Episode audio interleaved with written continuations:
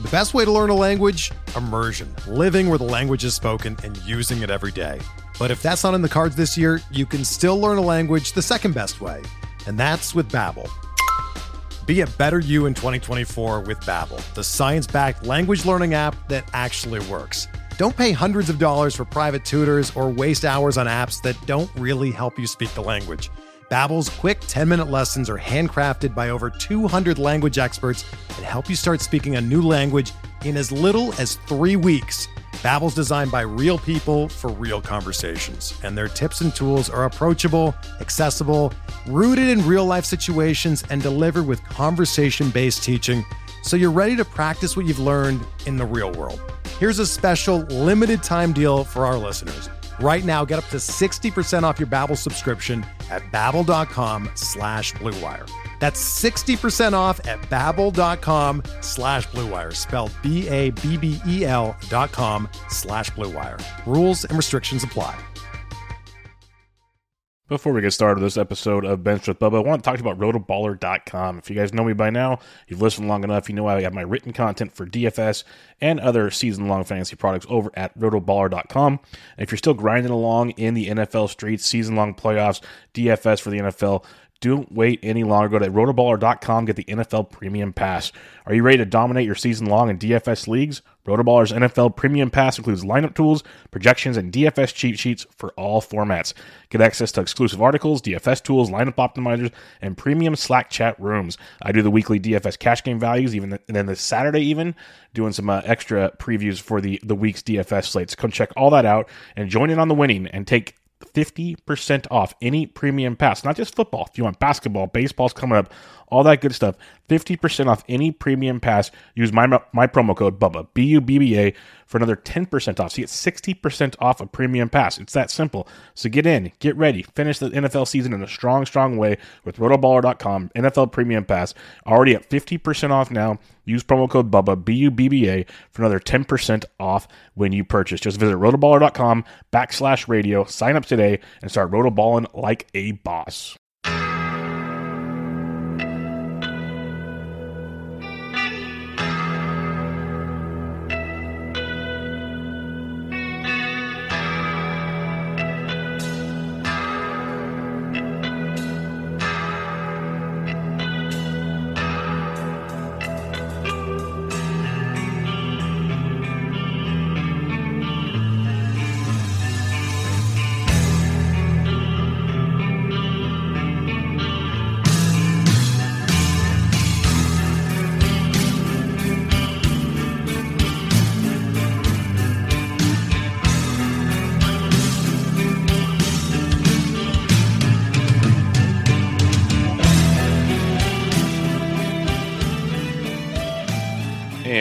Back, everybody, to another episode of Bub on the Bat Flip, episode 110, continuing our positional previews for the 2022 fantasy baseball season. Heading over to first base, a fun position as always. It was fun reviewing it. It'll be fun previewing it. It will not be as long as the catchers episode. No, it probably will be, but it's not because, you know, the love for catchers isn't quite there. But uh, we will we'll get you covered. Normal, normal rundown, like top 10 ADP, some longer shots, some ADP, some awesome uh, listener questions, and much, much more. You can find me on Twitter at BDentric and my co-host, as always, on Twitter at BatFlipCrazy. Toby, how we doing, man? We're doing all right, Bubba. We're just plugging along. Um, I'd say I, I, wish I could promise that it's going to be shorter than the catcher preview, but there's one thing that they both have in common, which is my blabbering mouth. So we'll see. We'll try to keep it. We'll try to keep it a little low. We'll actually consolidate.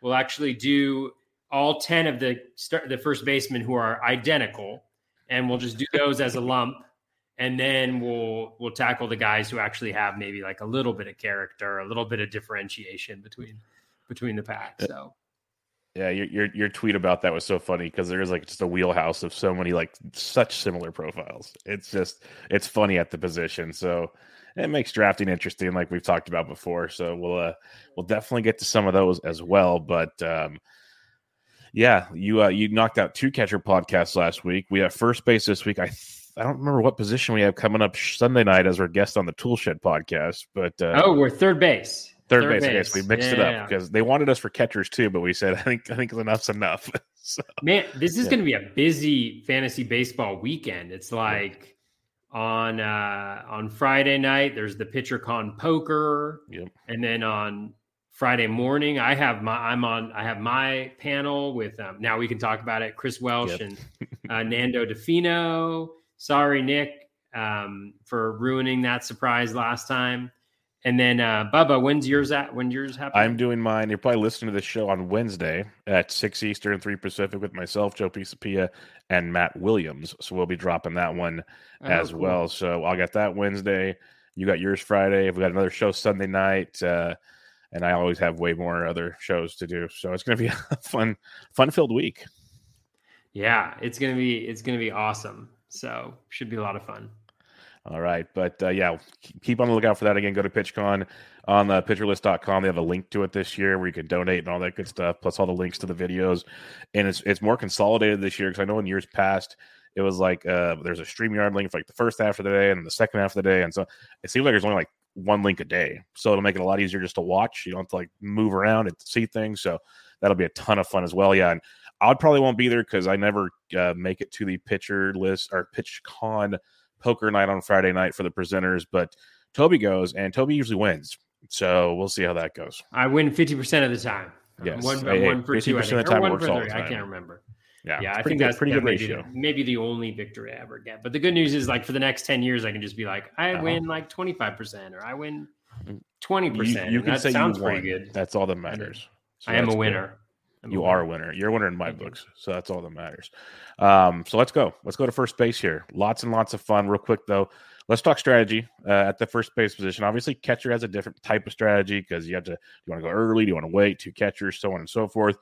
First base, like we talked about uh, in the review, and we'll talk about again. It's you know some top heavy studs, then it's kind of different groupings that kind of drop in drafts. Like you have like two or three guys together, then a drop two or three guys together, so on and so forth. How are you attacking first base? Yeah, we have some questions, some really good listener questions too on, on this kind of strategy piece.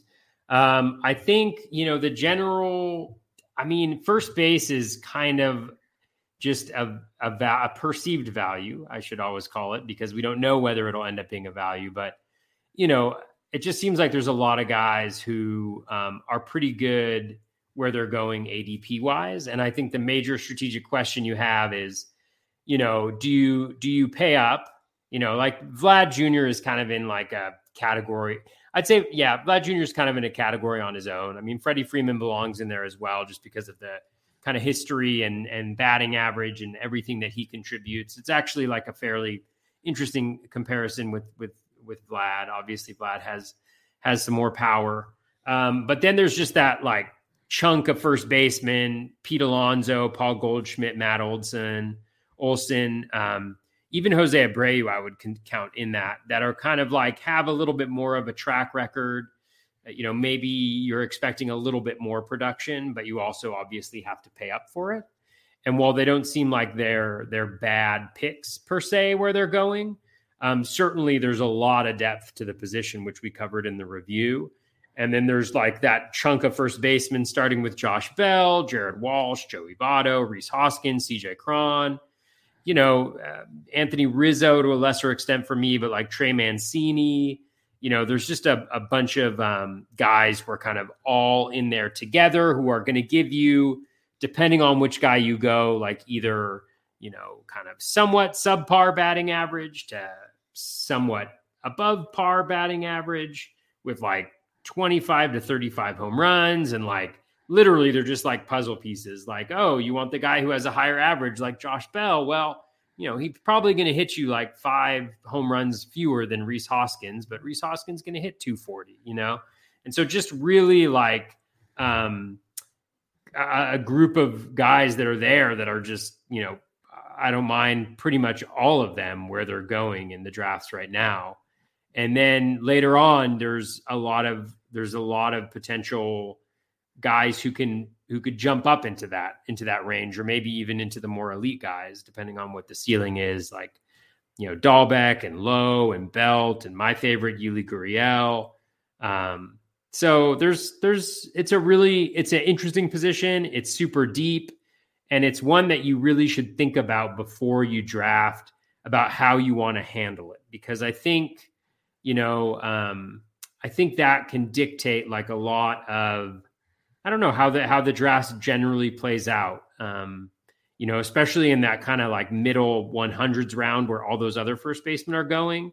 So just doing that value proposition of do I want, you know, a Goldschmidt and a, you know, whoever the outfielder is there, or do I want the outfielder who's going at, you know, pick 55 um, and and the first baseman who's going there and just kind of doing those types of, you know, internal conversations about which which approach you want to take and i don't think there's a right or wrong approach necessarily. I've definitely been much more inclined i haven't taken any of the top first basemen yet. Um, so i'm more inclined towards that kind of middle of the pack you know group. Um, but i think either way you tackle it you just got to be thinking about what how that sets you up you know as you build your roster out and um, you know the usual usual discussions you have to have with yourself, you know, or or maybe you like just sit in your bed at night and you think about these types of things.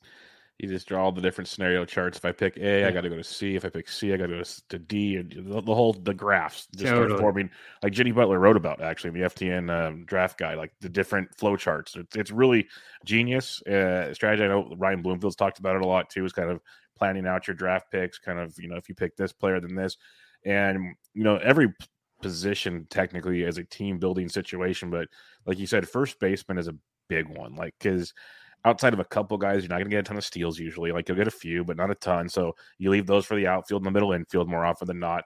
So you're looking at these guys, like you said, especially if you wait. Do I want the power guy? Do I want the batting average guy? Do I want there's there's little there's different pockets for what you're looking for, and there's more than one of them, which is nice. You don't have to kind of like force your hand type situation. So, like if you want to go third baseman early because you don't like the later third baseman, we can go later first baseman, or you can get a decent first baseman early and get a, another first baseman for corner infielders. You don't have to mess with third base. Um, there's a lot of good options there. I'm with Toby. Like I think I have like one Freddie share, maybe. I don't know if I even have a Freddie share. Um, I have a Vlad you, share now. You have because, a Vlad share. You have because you wonderful people in the Battle of the Podcast leads let them drop to number 12 overall, you geniuses, you you you overachievers you um toby's drafting right after he's at 13 i'm at 12 and he texts me and goes man that's crazy like basically crazy that vlad fell to 12 i said yeah i spent 10 minutes searching news because i wanted to make sure i did not miss it because the day before i saw him sprinting and you know getting ready for the season i'm like yeah, best shot of his life again. Yeah, like like Rob Silver's tweeting things out, all excited, which means a lot, you know, coming from Canada when it's that cold to tweet like that. So that that was good. I was shocked. I didn't know what happened, so I couldn't pass it. I, I was I almost took Bryce Harper, thinking this was something, there was something weird going on, but I, I took Vlad. I'm like, we're taking Vlad. We're building around Vlad. But the thing is, when you do that, now you already like the whole point of taking hitters early is to get the the five categories, to get the steals and all that kind of stuff. Well, obviously with Vlad, you maybe get five. If you're like in, in a good year, you're gonna get five or six. But I'm not counting like any really from Vlad. That's not my goal with Vlad. I want 40 plus home runs, hit for average, do those things. So you can start building differently, which you'll see when you when you, you see my team. I tweet out there. It's a definitely a different build for me. But saying that, that's why I usually don't take a first baseman early. I'd rather go get something like an ace pitcher or a Harper or Luis Robert or something like that to kind of to, to build around, and I go get a later first baseman. So it's an interesting philosophy when you're building your team, and I 100% agree with Toby. It's one of those deals like sit down and kind of go, how do I want to build my roster? What do I feel comfortable building with? Do I want to get my stolen bases early because it's more comfortable that way, and then go get another first baseman later? Or do I want to say screw it? I'm going to get one of these elite guys we talked about with Goldie and Freddie and these guys that are pretty much almost right down their stat line. You're going to get it, then I'll build around that later type deal. All those kind of ideas, and we'll talk about that when we talk about players and more listener questions coming up because it's a it's a fun position. It's a deep position, but not like a super like fantasy statistical deep position, if that makes sense at all. It's like very top heavy with the studs, and then kind of like three category guys, two category guys, like kind of pick your poison guys as we go through the the rankings here. All right. With that being said, top 10 ADP for the NFBC the past 30 days. That'd be from December 25th. Merry Christmas, everybody, to January 25th. We'll kick it off with Vladito himself. Not a whole lot that needs to be said here, but um, he's the man. He's going at pick six overall a max of 10. That will change. Now it's 12. Um, if I don't know if I actually qualify for this though, but uh, max should be 12 now. Thank you, everybody, again. But what do you have on Vlad, uh, Toby, that you haven't said a million times on this show because everyone wants to give you a hard time about it? Yeah, you know, I'm not sure why anybody would doubt Vlad Jr. Um, you know, throughout his career, he's really dealt with a lot of haters, and I'm not quite sure I don't know. I don't know where those people come from. And people come out of the woodwork to troll people like you wouldn't believe. Um, you know, in terms of Vlad for this year, um, you know, he's he's he's great. You know, and I think it's one of those first round picks where you just you got to debate. You're pretty you feel, feel pretty confident about you know the underlying skills. Obviously, I mean he's still ridiculously young, right? The dude is isn't even 23 yet. No, guys. I mean, who would it's who silly. Would, I mean, who would doubt like a 21 year old with that pedigree, right? Coming into last season, who would do that? Um, but you know, the batting average looks great, the home runs, everything looks great. I mean, the stolen bases, the four was great.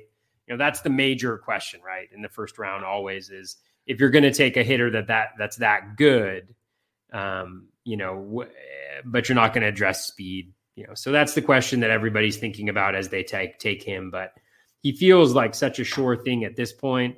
I think generally speaking, like when I look at the profile, um, everything looks really good. You know, the contact rate was lower than it has been, you know, in the past, but the plate discipline improved as well.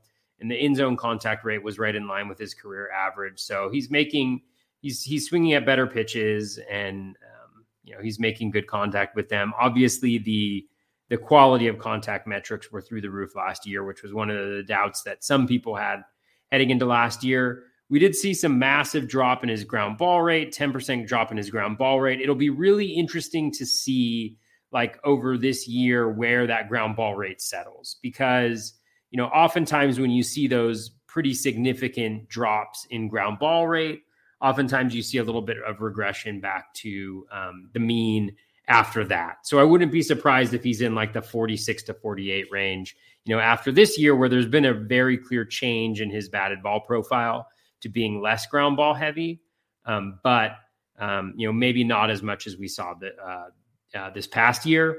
You know he hit 75 barrels to get to those 48 home runs. You know which is fantastic. 15.1 percent barrel rate.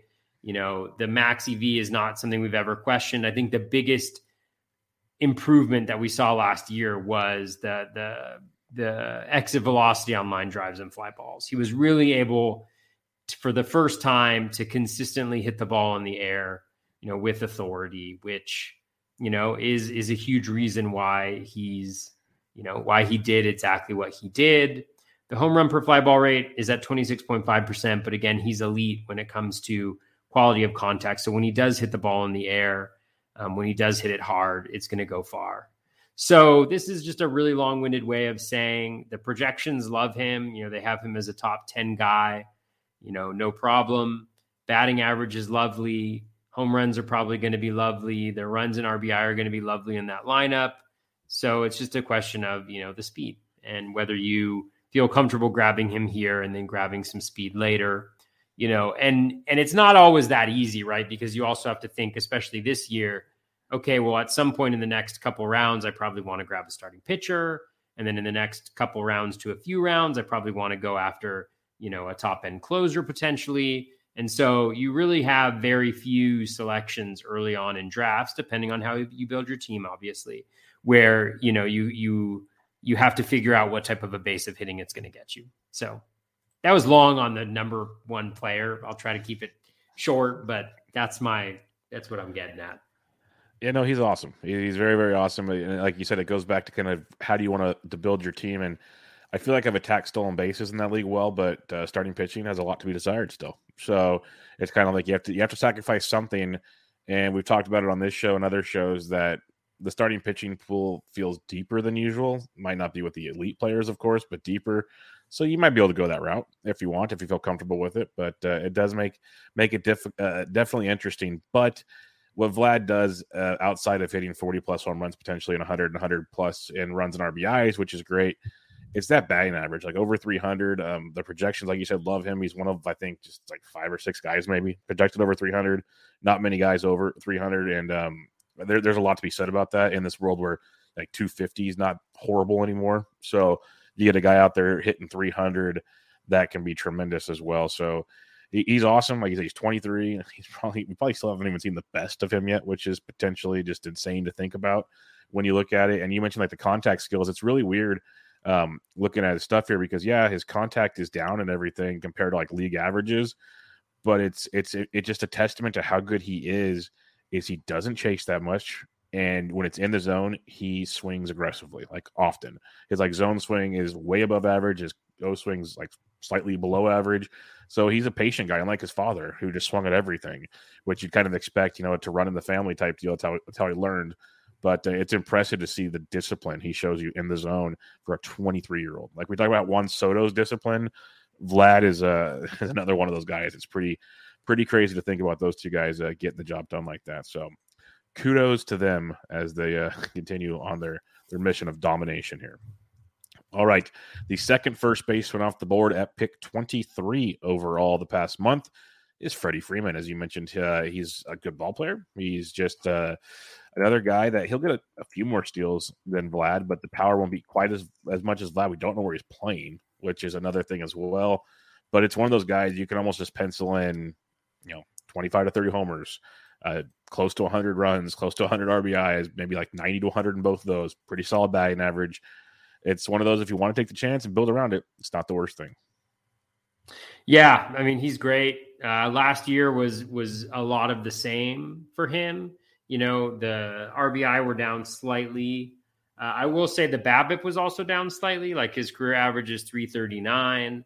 Um, he was at 321, which on, was on the lower side for him. Yet he still hit, you know, 300. The interesting thing, like, I don't know if it's a concern. I feel like he battled some injuries last year, um, but he had a 43% ground ball rate, which was a pretty big jump, you know, about 6% from his career average. The last time he had a ground ball rate that was above 40% was in 2011, just to give you a sense of, you know, kind of how out of character that low ground ball rate was. So depending on the way you you view it, you could either see it as, oh, you know, the ground ball rate went up. Hopefully, this isn't a sign of things to come, or maybe it's a sign of things to come. You know, which would hurt the power a little bit. Um, you know, and, and the batting average potentially because he's always been a super high line drive guy. He's been one of the few guys that you can really count on that uh, consistently high line drive rate from. Um, or you could also view it as well. You want to know something? He still crushed things last year with a high ground ball rate you know, maybe he's fully healthy this year. You know, he gets it back to the normal range. And then you're talking about a guy who's hitting, you know, 35 home runs instead of 31 home runs. Um, I'm kind of interested to see over the course of the season how that ground ball rate um, went. Um, so I'm just going to pull out, pull, pull up my lovely rolling average graph right here, and hopefully it will load soon. Uh, yeah, so it really spiked towards the end of the season. Um, so I wonder if you know I, I I don't rem- I don't know. Was he battling an injury at some point in time? I feel like it, Probably, but maybe not. I, I, can't recall one. I can look it up while you talk about him, but uh, he's usually getting banged up with a hit by pitch or something all the time. But yeah, um, yeah. Let me look into it for you and see what I can find. Yeah, I mean it's it's just um it's uh, it's a little bit noteworthy. It's the highest ground ball rate. You know, his last 40 games, that stretch of time was the worst 40 uh, game rolling average ground ball rate that he's had in um, many years. Although it looks like in 2018 he had something similar. Um, he had something similar in 2018, so not that long ago. Um, it doesn't seem, you know, that it's kind of out of out of the ordinary, but not that out of the ordinary. So that would be my one little concern. But he's a professional hitter. You know, he's still really, really good. I think he's fine where he's going right now.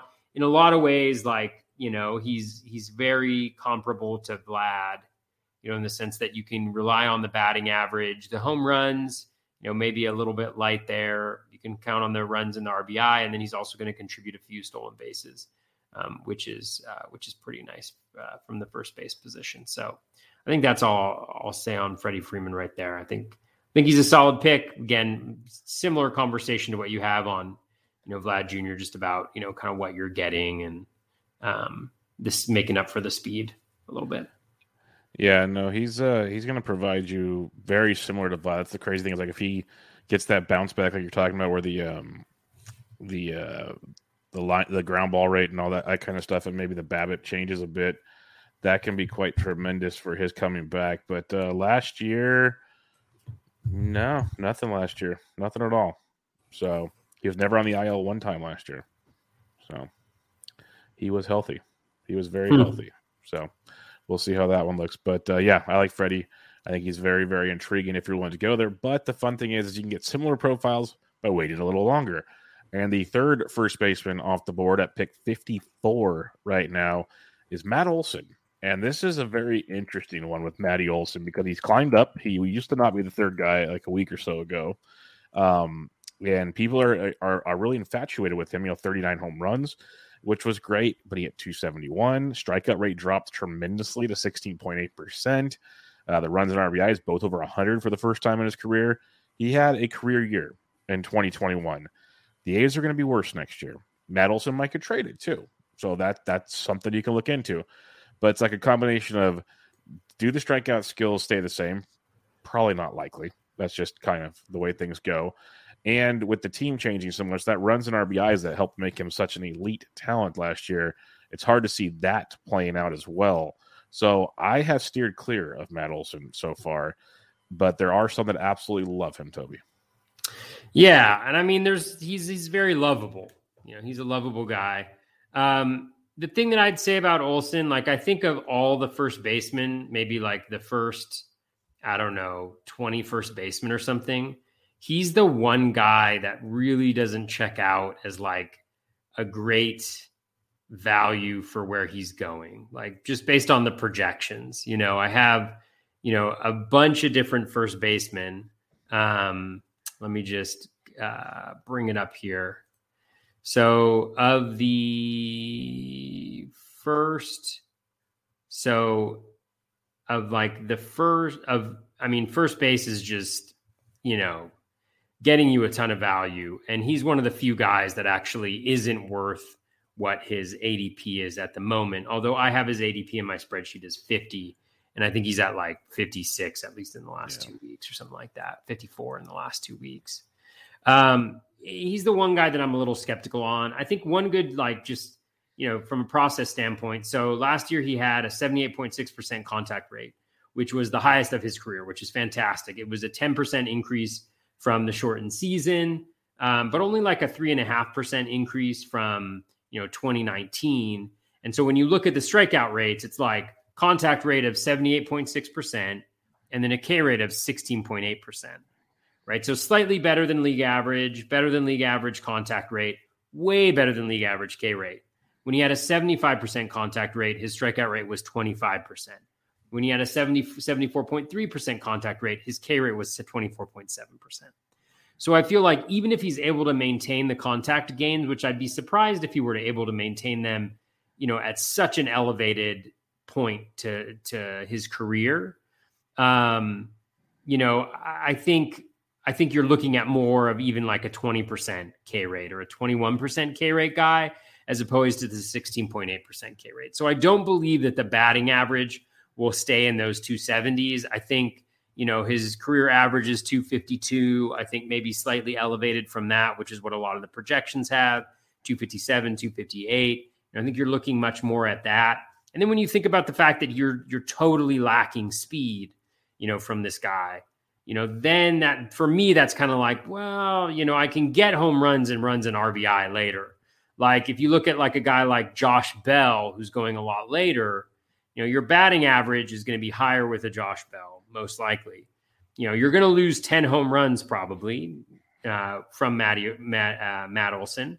But, you know, you're going to have probably pretty similar runs and RBI from the guy, like given he's hitting behind Juan Soto.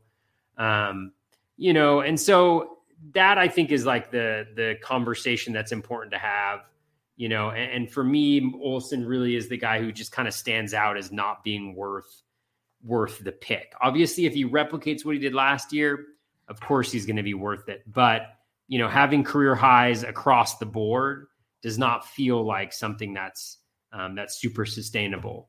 Um, I also wonder, like with the K rate, I don't want to like push my luck on this too far, but I just wonder if he's another like one of the three two count guys where you just have like, you know, crazy yeah. better luck.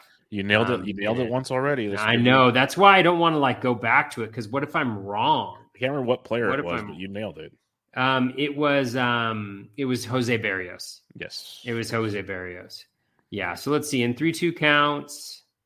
Um, so yeah, so his his K rate, the lowest K rate he had in his career was in um, outside of the five plate appearances he had in 2016 with uh, with three, in three two counts was last year 22.8% K rate in three two counts compared to 28%, 28.9%, 32%, and 43.5%.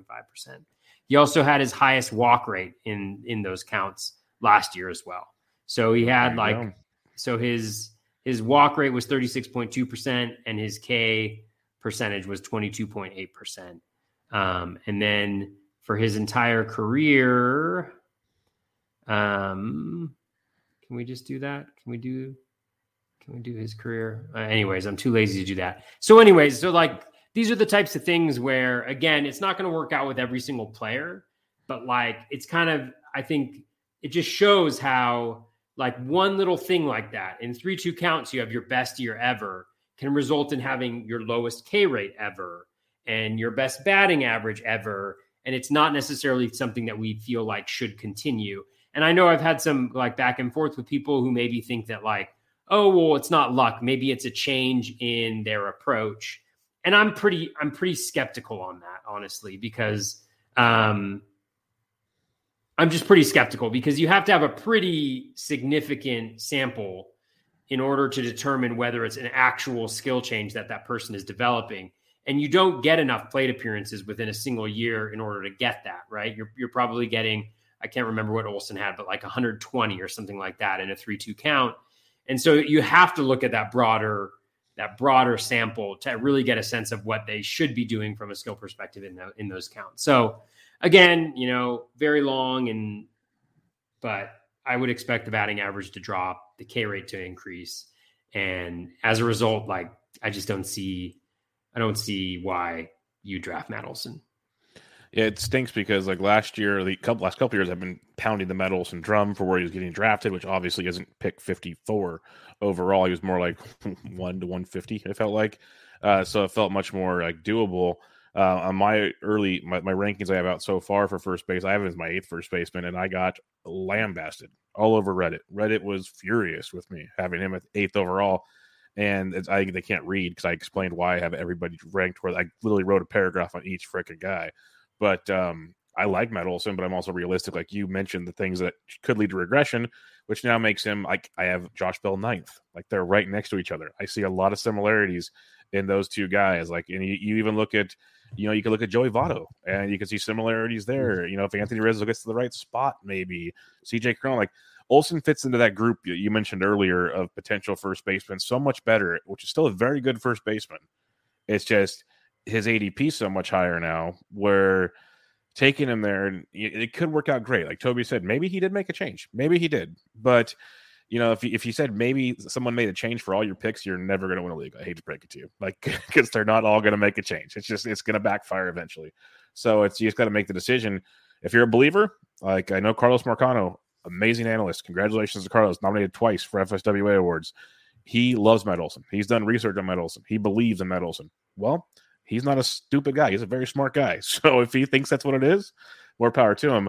Um, I'm going to be on the trepidation side of things on this one. So, um, love Matt Olson. Kind of hope he struggles a little bit this year so I can get him cheap again next year. But uh, that, that, that's where we are on that one. Now, if he gets traded to, like, say, the Yankees, things get a lot more interesting. A lot yeah. more interesting. So that's kind of, I think some people are kind of drafting with that mindset as well because the Yankees have been rumored for that deal. Mm. So I think like the idea is that he's getting out of Oakland, which would already boost him pretty much like at 75% of the ballparks in baseball. So he'd be he'd be perfect there. Yeah. So there's like there are things sure, but as we sit right now, very, very difficult. Yeah, I mean smart yeah. smart people can disagree, Bubba. It oh, just, yeah. No. It just so happens that we're right. well, that's well, I don't want to get into to life situations, but I kidding. wish we had more conversations in life that we could disagree on and still be friends. That would make life so much better these days. But uh, the fourth first baseman off the board is Paul Goldschmidt, who was going third for a long time. He's going to pick 56, just a couple picks after Matt Olson. And we talked about on the review podcast. Goldie brought it last year 31 homers, 12 stolen bases, 102 runs, 99 RBIs, 294 average. If you just like go back and look at his seasons, he's pretty much been like a 290 plus hitter almost every season. He's hitting you 30 plus home runs, uh, like four straight full seasons, five of the last six. He's driving in runs, he's scoring runs. He's even adding steals. Like they kind of disappeared for a couple seasons, but he had three double digit stolen base seasons from 2015 to 2017, stole 12 again last year. Like he can sneak in 10 plus steals. Like legitly, the stat line he brought you last year should be going with Freddie Freeman area in the grand scheme of things. In my mind, if you believe in Freddie Freeman, Goldie should be up there. People don't believe, I think, in Goldie. He's going to be 35 this year. He's getting older. Ballpark still isn't the most conducive to offense in St. Louis. That's that's a big, big thing there but he showed he could do it last year. It'll be his third season there now. The lineup keeps getting better around him. You have Arenado, you have O'Neill taking the next step. There's there's stuff going on in St. Louis. I love Goldschmidt. If you're willing to take the chance, I'm like, see, I'd rather take Goldie than Olson. That seems pretty simple in the grand scheme of things, but maybe not. But um, I'm a Goldie fan. I don't have any shares yet because people take him earlier than I want to. But um, he'd probably be if I'm taking a guy early outside of the Vlad thing we talked about earlier. He'd probably be one of the first ones I'd be willing to take. Yeah, I think that I think that's fair. I mean, he's a little bit different in the conversation. Mm-hmm. You know, I'd I'd actually think of him similarly to Freddie Freeman in some ways because, you know, in 2021 he stole 12 bases, which you're like, that's fantastic. Let's do it again. But, you know, at the same time, like he only had three in 2019. He only had seven in 2018. His projections are like seven or eight stolen bases, which I think is more reasonable, which is kind of more in the kind of Freddie Freeman range of that. But you know, you're also getting him later in later in the draft. That's not to say he's as good of a hitter as Freddie Freeman is necessarily. I mean, he's close enough, but um, just there's like at least a little bit of a conversation about the stolen bases that he provides for you. But the consistency, like we mentioned in the preview pod, is just remarkable. You know, again, you throw out 2019, uh, 294, 304, 290, 297, 297, 321, 300, 302, 286. You know, like you take every single one, you take all of that, right? Like you take every single one of those batting averages that he's had, except for 2019 in like the last 10 years, quite literally. Um, so that's fantastic. You know, the hard hit data, the plate discipline, the contact skills are all so similar to what they have been. The max EV is great. He's actually striking the ball more consistently. The barrels, you know, his highest barrel rate uh, ever in 2021. You know, so he's really, really solid. And I think it's, you know, um, I think, yeah, I think he's he's a really solid pick right there. I mean, I, don't think it's a terrible thing to like, especially if you start off with, you know, um, if you start off with, you know, pocket pocket aces or something like that. I, you know, I don't want to go down that road too much because that's like my thing. But like, if you start out with something like that and he's your first or second hitter that you're grabbing, you know, you feel kind of good with the fact that you've built yourself a pretty solid foundation, consistency, you know, batting average, little bit of stolen bases. You pretty good feel pretty good about the counting stats and, and the home runs are all right as well. You know, so I like him in that, you know, I like him in that in that kind of sense. So Goldie's really nice. I agree that if I probably went with the first baseman in this in this region, I'd probably go with him. Although I do have like a, a little bit of a soft spot um, in my tummy for uh, Big Meat, Big Meat Pete, um, the polar bear.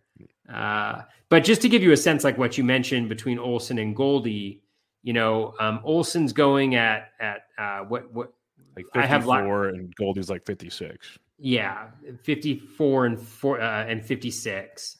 And then for me, I have Goldie as about a $22 player, and I have Olson as about a $20 player, right? So there's a $2 difference.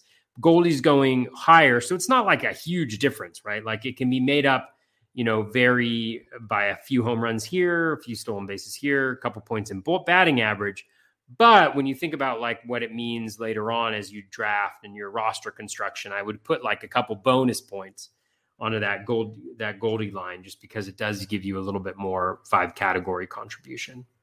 Yeah, he's he's like I guess we said he's he's more similar to Freddie Freeman, kind of a poor man's Vlad because he's not going to be as elite as Vlad, but you're getting him so much later. So it's like if you want one of the elite first baseman with one of the more consistent stat lines in baseball, it's fun. Like we talked about on the review show. I, I really I think I need to do it. Maybe do an NFBC 50 or something just to see how it goes just get the consistent. Like, let me grab Goldie, let me grab Arenado, let me grab Altuve, let me grab like all these boring, consistent stat lines and see how the like the overall thing fills out. It'd be kind of fun to see instead of going for like, oh, let's go get Kyle Tucker, let's go get Luis Robert, and see. No, let's just get these consistent like little just and see where it goes. It'd be kind of interesting to see how it goes. Like, I'm not to go pay like 400 bucks to go find out how it goes, but a little $50 for like a little test could be quite interesting. All right, the fifth first baseman at the board, Toby hinted at him. Going around pick 64 right now. Big Meat Pete, the polar bear. And he has a fun one because, like we kind of talked about consistent, steady Eddies for the most part. They get to Pete, 37 homers last year. He had 53 in 2019, the big, big season. We talked about in the review show, you know, he hit 262, we hit 260 in that big 2019 season.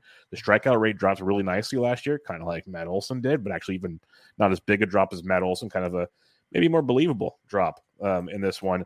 I think what we saw last year is more like the consistency we can see with like um, Pete, 35 to 40 homers and whatnot, with the chance of a ceiling, which is really nice. So that's kind of the difference between the Goldies in this area, like you said, is okay, I can go get me like my 30 ish homers or whatever.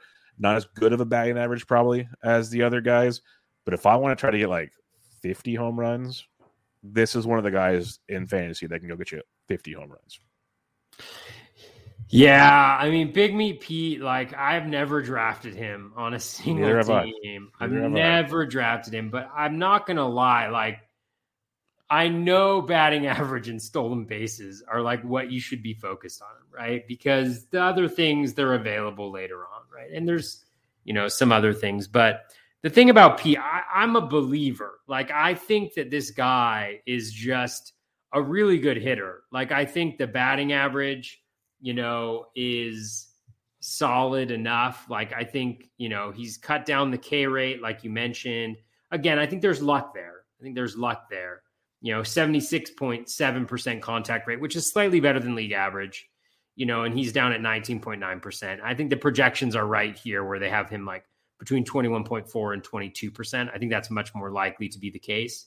You know, with league average around like 23.5, you know, 22 seems more in line there. But even with that, like it's a decent amount of contact, you know, that he's making. You know, he's absolutely crushing the ball. You know, we know the max EV is is lights out 118.4. You know, barrels, he had 65 barrels for those 37 home runs, you know, so um uh, you know, a little bit down, you know, maybe maybe earned or deserved a few more home runs there. Um, but the dude can just hit. He's got a good plate discipline, uh, hits the ball in the air a decent amount. Like, I just love everything. Like, if I were to be like, he's like a guy where I'm like, man, I could make this pick and he's going to be good. Like, I have no doubt he's going to be good. I'm no, got no doubt he's going to contribute. Whereas with like Matt Olson, I'm like, mm, he could hit 230. Like I could see him hitting 230, 240, you know, and really kind of hurting you a little bit there. I mean, Big Meat Pete, I'm like, you're going to hit 260, man. You're you may even hit higher than 260. You're going to absolutely crush the ball. Like you're just absolutely going to crush the ball. You're in an improved lineup, generally speaking. You know, depending on where they slot people, but like Mark Canha has an absolutely fantastic OBP. You know, um, Frank Frankie Lindor can't hit worse than he did last year, right? Brandon so there's Nimmo so gets on base like crazy. Nimmo gets on base like crazy. Like it's just, you know, there's some there's some really good things that could happen. Like, would I be surprised if he hit like 280 with 50 home runs and like nope. 100 runs and 120 RBI? I, I wouldn't. He'd probably like steal 10 bases too. Just a cherry big, on top. He's big, dude. He's big meat Pete the polar bear. Yep. So, I I I, don't I don't mind this pick. I haven't made this pick. So I'm the bottom line is you, you need a pocket aces with JTR and Big Meat Pete. Oh, That's what you need to do. You need to you need to be. focus on this. well, Big Meat Pete falls to me at like 70, pick 70 when I'm doing that. Like I, I I might grab him there. I mean, he's the 38th ranked player. ADP That's was good value. Was 66 when I when I did it. I mean, over the last two weeks, he's at 71 you know, so he's falling in drafts. Yep. Um, so that might be a little bit intriguing because, yeah, 38th best player, you're getting a tremendous amount of perceived value there, like in, in terms of the differential like between his ADP and, and his rank. I mean, $22, he's right, right ahead of, of Paul Goldschmidt, you know, but going 15 picks later, I mean, that's pretty juicy. Yep. It's gonna be fun. I can't wait till I see that tweet come out where Toby takes Big Meat Pete. It's gonna happen. I, I can feel it coming. Oh, dude! Unless someone just wants a lot of money, a lot of money on the line. I'm just gonna Big Meat Pete it. But the thing is, if for like an overall, that's the kind of guy. That's the kind of dude for an overall. Because if he hits that 50 home run mark, it's like when you look at later round picks. Like I started digging into like post 200 draft picks, just in general. There's not. There's a couple, maybe 30 home run guys, a lot of 20 home run guys. Ain't no 50 home run guys. So, and I know Pete's not post 200, but that just shows you the gap. Like in in home runs that you like, you say you can get home runs later, you can. You're not getting 50 home runs later. So it's a it's a, it's a big difference how it works out. But that's kind of the the risk reward of the situation. And I know yourself, and I usually am too, as I'm more of a risk guy later in the draft. but um, you know, you might have to pay for some big meat Pete. That's just the way it's going to go. And uh, and one thing to consider too is with the dip in power from last year, home runs are much more valuable. So like Big Meat Pete goes out and hits 50 home runs. Now 80th percentile in a draft and hold at least I think is 310 home runs. So you're talking about a guy who's getting one sixth. He's getting you one sixth of the way to 80th percentile if he gets that. I mean, we're we're speculating here. We're speculating on 50 home runs. that leaves that leaves 12 other offensive spots to get the five sixth. I mean, I think 13 spots, right? I have 14 14 hitters. Yeah, 13 spots. 13 spots. That's pretty I good. mean, like Pretty I mean, good. Just throw in a couple Myles Straws in there, and you're still in good shape. Yeah, I'm telling you, we're starting to build. Get Adalberto Mondesi. Hey, there you go. I, mean, I saw you drafted him. You, you Adalberto's going 30-70 this year, dude. Yep. I mean, because I drafted him. That's what I was saying. You drafted him, so we saw it.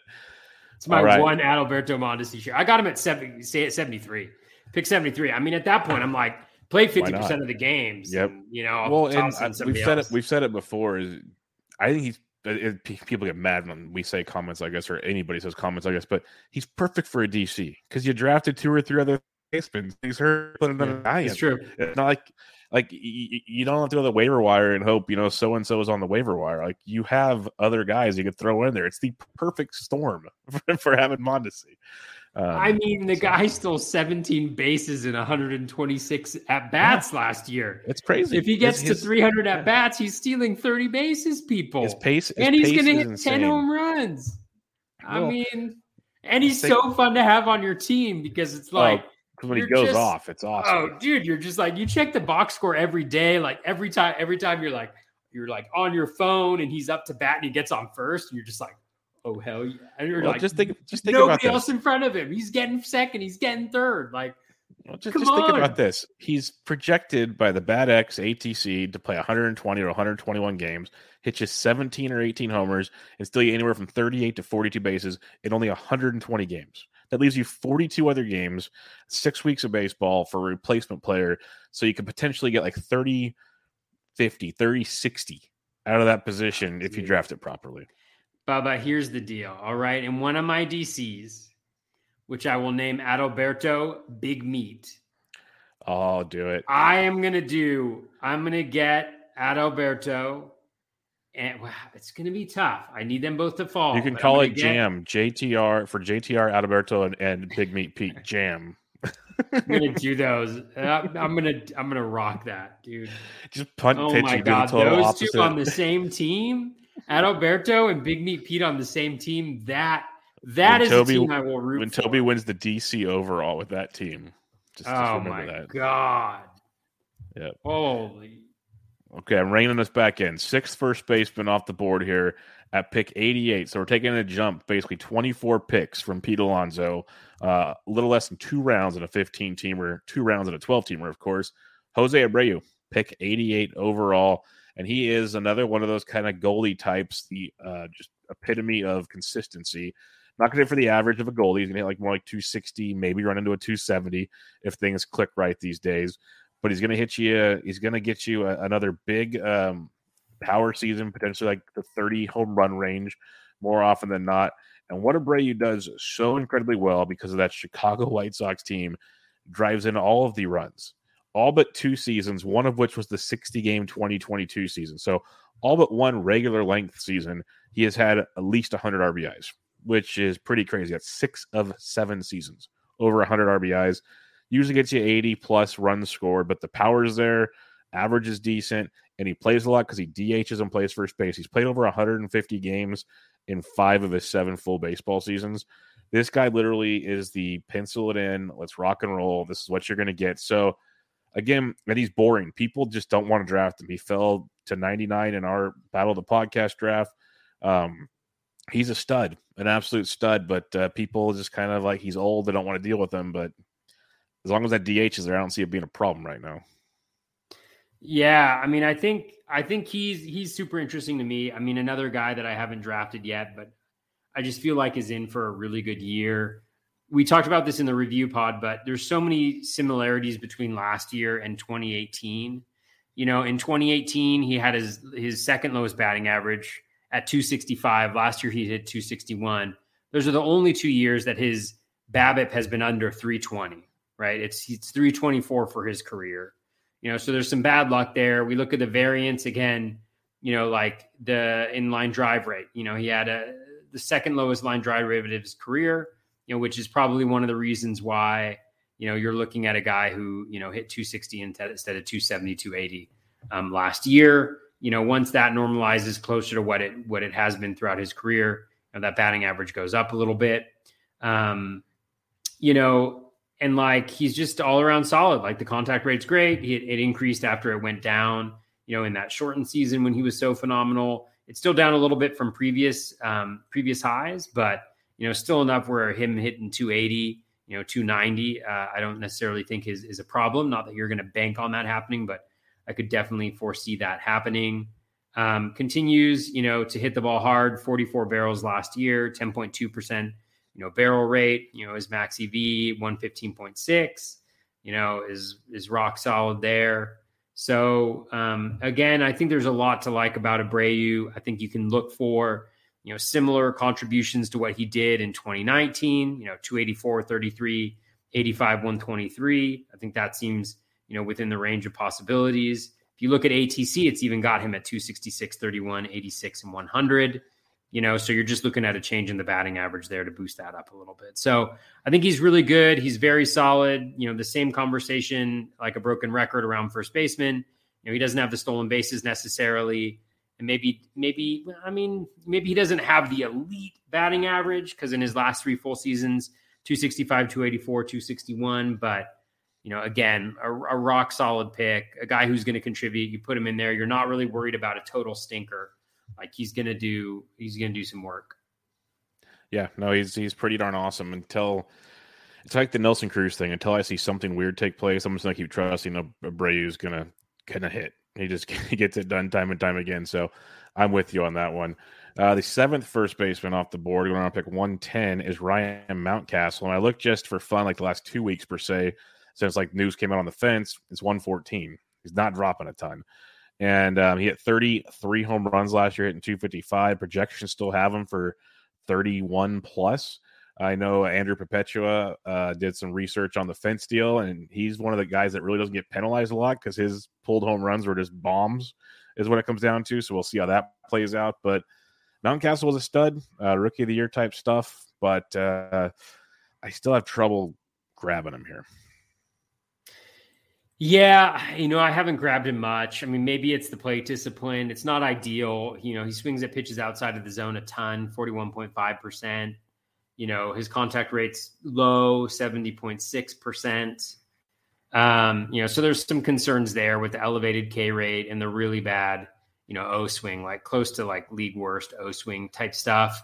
You know, whether, you know, but obviously he was really good last year. So the question is like, is he just one of these guys like, you know, an Eddie Rosario, like Javi a Javi Baez, Baez who yeah. who can, and obviously Garcia, who can be successful with that approach. I mean, if so, those guys have proven to be really valuable from a fantasy contribution perspective. So, you know, again, like I don't mind it too much. I think there's there's a cap on that batting average right now because the strikeout rate, you know, is is so high because the swing and miss is so high, the chase rate is so high. You know, obviously there's the Camden issue. We don't have a huge sample in terms of his home runs. You know, again, so we can at least expect him to lose a couple. I think it's interesting that Steamer has him at the lowest. I know that Steamer has accounted for the change, you know, in in home stadium there with the 29 home runs compared to you know between 31 and 33 for the Bat X and the ATC projections. Um, so yeah, you know, so we'll see. So I don't necessarily mind it because of where he's going. You know, is still um, you know, uh, it's not super high up there, but when I think about like you know him like versus like an Abreu or somebody like that, I'd rather kind of pay up a little bit more to grab an Abreu than I would a Mountcastle just because we don't have the track record and because the plate discipline, you know, gives me a little bit of a little bit of the heebie-jeebies. But yeah. Yeah, like I like Mountcastle. I liked him last year for his value. This year's a little different. Like I have him as my 13th first baseman, kind of after that next glob of t- guys we talk about, because like, I feel like I can kind of trust what these other guys are going to put out there, which I, I, like a lot more. Where Mountcastle, uh, it seems like there's a lot of risk reward. The one thing I'll say is like he he is swinging a ton outside the zone, but his O contact's pretty close to league average, which is good. So he's making a ton of contact outside the zone, but so he might he might be a Baez type. We'll see. And time will tell. But like, I but is that Javi, good? Yeah. Well, thing is, I I am a Javi Baez fan, but but that's because I've seen him do it multiple years where Ryan Mountcastle that was his first full season in baseball in Major League Baseball. So yeah. it's kind of the, the, the differences between the two. It's you know Baez has proven to me time and time again this is just who he is. And one year I've I've admitted one year it's just going to fall off a cliff and that's going to be horrible. Mountcastle's one year could be now because we haven't seen it ever happen again. So it's like if, if, if he does it again this next year, well, I'll kind of reevaluate things. I'll be like, okay, maybe this is who the dude is. Like legit could be him. And one thing to think about if he's swinging outside the zone, I have to have to look like is he swinging more on the outside corner or is it more on the inside pitches? Because if it's outside, with his power, he could flick it over the right field wall in Camden. We've seen that ball fly out of right field, and that way the fence has no big deal with what's going on. I haven't looked at any of that stuff. I have no idea but um, he's a powerful guy. So it's not like he he gets like some people when they're like they're just chasing all the time, they're hitting weak ground balls and stuff. Where Mountcastle's a big, strong dude. So I'm I'm kind of curious to see how that kind of plays out going into this next year. All right, the eighth first baseman off the board. He plays first base, second base, and third base. He's picked 116 overall, and he plays for everyone's favorite team, the New York Yankees.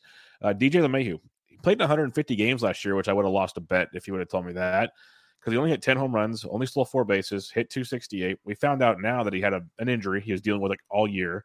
He's had surgery on that. He's supposed to be fine. But he's another one of those guys that I wasn't into last year. Is, is like he, had, he was very high ADP last year. He's much more, I guess, formidable to people that do like DJ LeMahieu. I've just never been a guy that can just I don't know. I got rather have Jake Cronenworth or something else in, in that range. So I've never been in on DJ LeMahieu, but what's what's your take? Because if he's leading off for the Yankees, there's a lot of merit to that still. Yeah. Um before I hop into the DJ LeMahieu, I just want to say there's a lot of pressure right now on Drew Morris. Yeah. Um, there's deck. a lot of pressure on Drew Morris. It's currently midnight 06, 1206 on in Eastern uh, Standard Time. And I know that Drew lives on the East Coast, but he is the only thing, ladies and gentlemen, standing between you, the listener, and Bubba and the Batflip, both making draft picks in the Battle of the Pods League DC. Now, I'm I'm doubtful that that's going to happen because I think he's probably asleep. But um, if he comes through, that could be that that could be stuff of legends right there. Um, so with that said, because you all want to know who we're going to pick with in our 190th pick, you know. Uh, so DJ LeMahieu, yeah, I really like DJ this year. I've talked about it. You're probably not getting him as a first baseman, although in one of my leagues I may end up with him as my first baseman. You know, you're probably getting him for third, maybe for second, you know, or whatever. But you know, there's there's the triple position eligibility, which is beautiful. Like you mentioned, he was injured you know? And so if we not that we can just like discount entire seasons but you know let's take out last season. His batting averages are you know 364 shortened season 327 276 310 348 301 you know you get the point right? Like this guy hits for a very high average. And like you said if he's hitting for a very high average you know then he's getting on base at a pretty good clip. He's got good plate discipline. The o swing has been better than league average in all of the last seven seasons. It was down at 25.6%, you know, last year. He makes a ton of contact. He goes the opposite way. You know, he should have a decent, you know, a, a pretty good BABIP, you know, career 340. Um, so if you say like, okay, the guy's injured, he's going to get back to that, you know, let's call it a 330 BABIP, 320 even, you know, building in some regression. Like, I mean, it's going to be juicy. And you know, last year he scored. He had he had 679 plate appearances as the leadoff hitter, and he only scored 84 runs last year for the for the Yankees. You know, that's not something that's going to happen again. That's one of those things that you should be on the lookout for. Is when a guy like when the runs per plate appearance is just way too low for where they are. Like you know, he's got Aaron Judge behind him. He's got Giancarlo Stanton he's got whoever the number two hitter is. I can't even think about it right now, but like, oh, it's probably Judge, right? It's like should be. Is that they what their lineup is? In the order a lot. Well, let's see. What are the Yankees? What does the Yankees lineup look like? It's always changing. Show me. So you got yeah, LeMahieu, Judge, Stanton, Gallo. I mean, come on. This guy's going to score runs like crazy. Well, better score. Better sscore runs by Stanton because Gallo's going to strike out, and then then Gary Sanchez is going to strike out. yeah, that's true.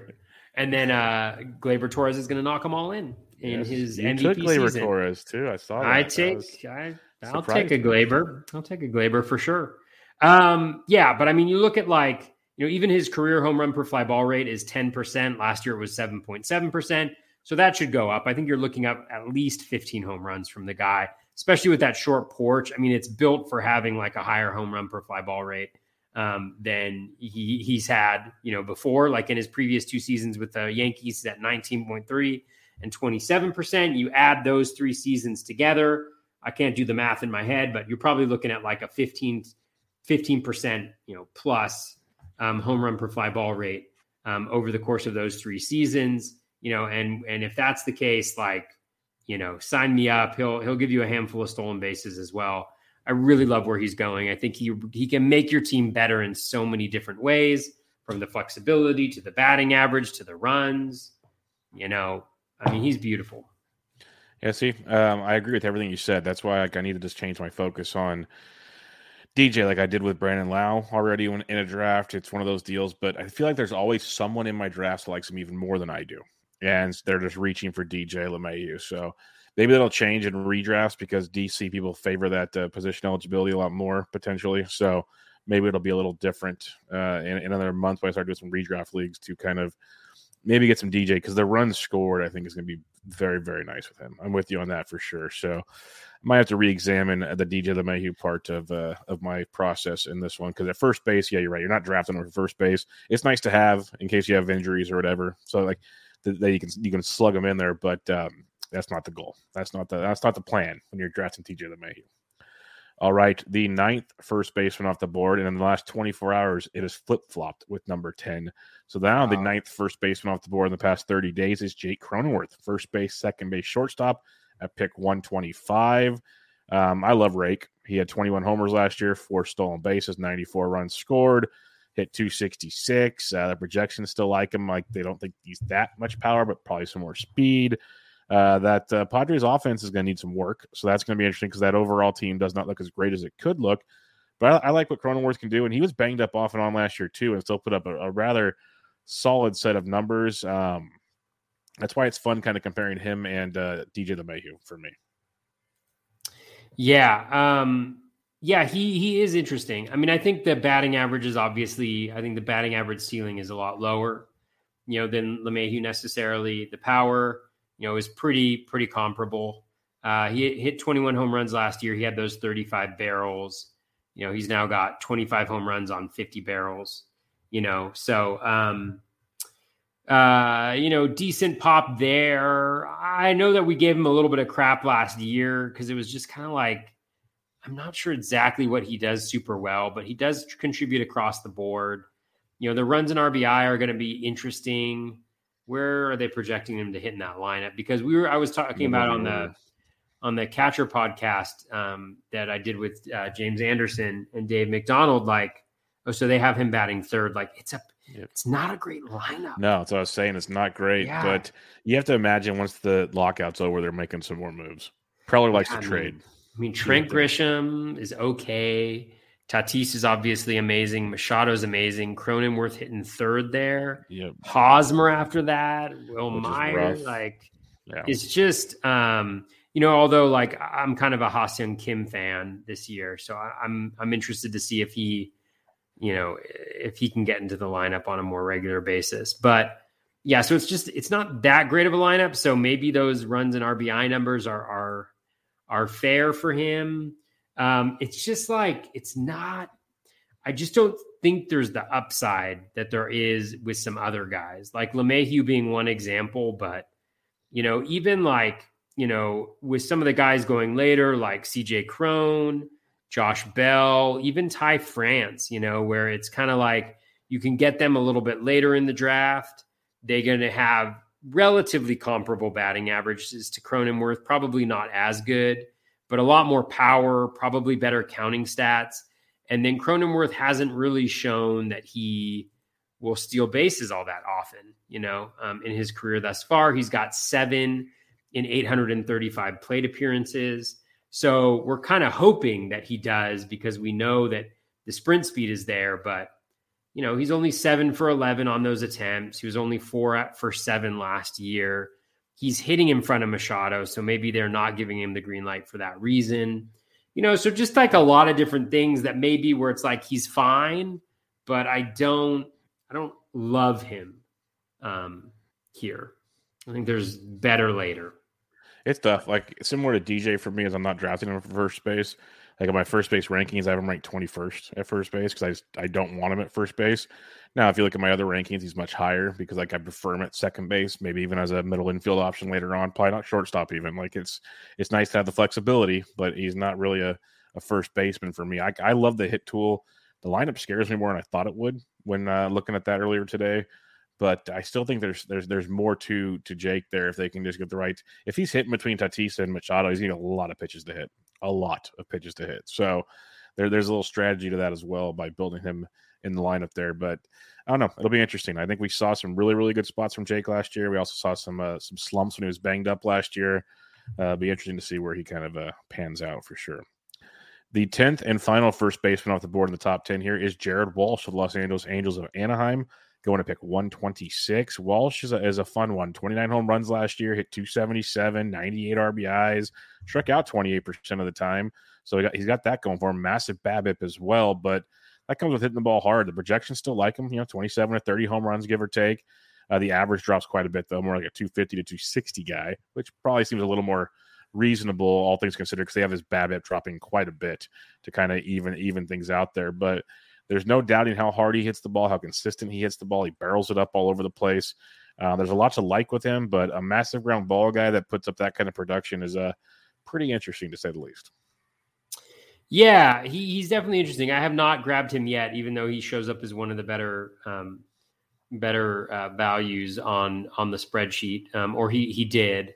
Um, it's interesting. I wonder if the Bat X has him. Yeah, the Bat X has him as the, has the worst projection for him. So I had like ATC, ATC and Steamer combined, and now I've added in the Bat X for for hitters and the bat for for pitchers, and definitely likes him the least from batting average and power perspective, and you know counting stats.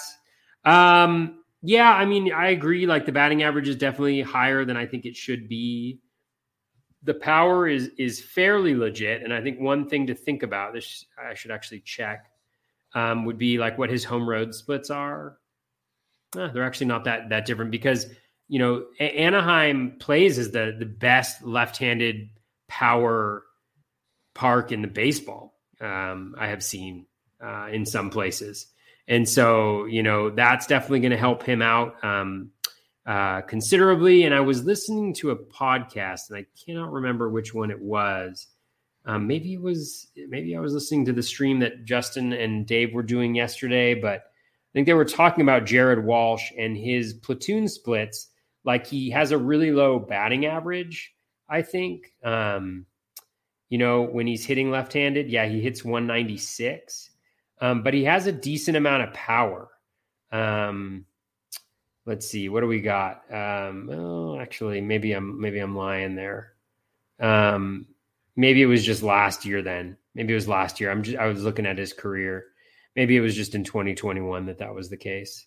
Um, but no, although hit 170, he hit 10 home runs though from the left side of the plate. Uh, yeah, I mean, mm, I don't know. 48 WRC plus doesn't seem good any way you shake it, or a 241 WOBA. So whatever I was listening to, I disagree with them. So there is like the platoon element that maybe you're concerned about um, with Walsh.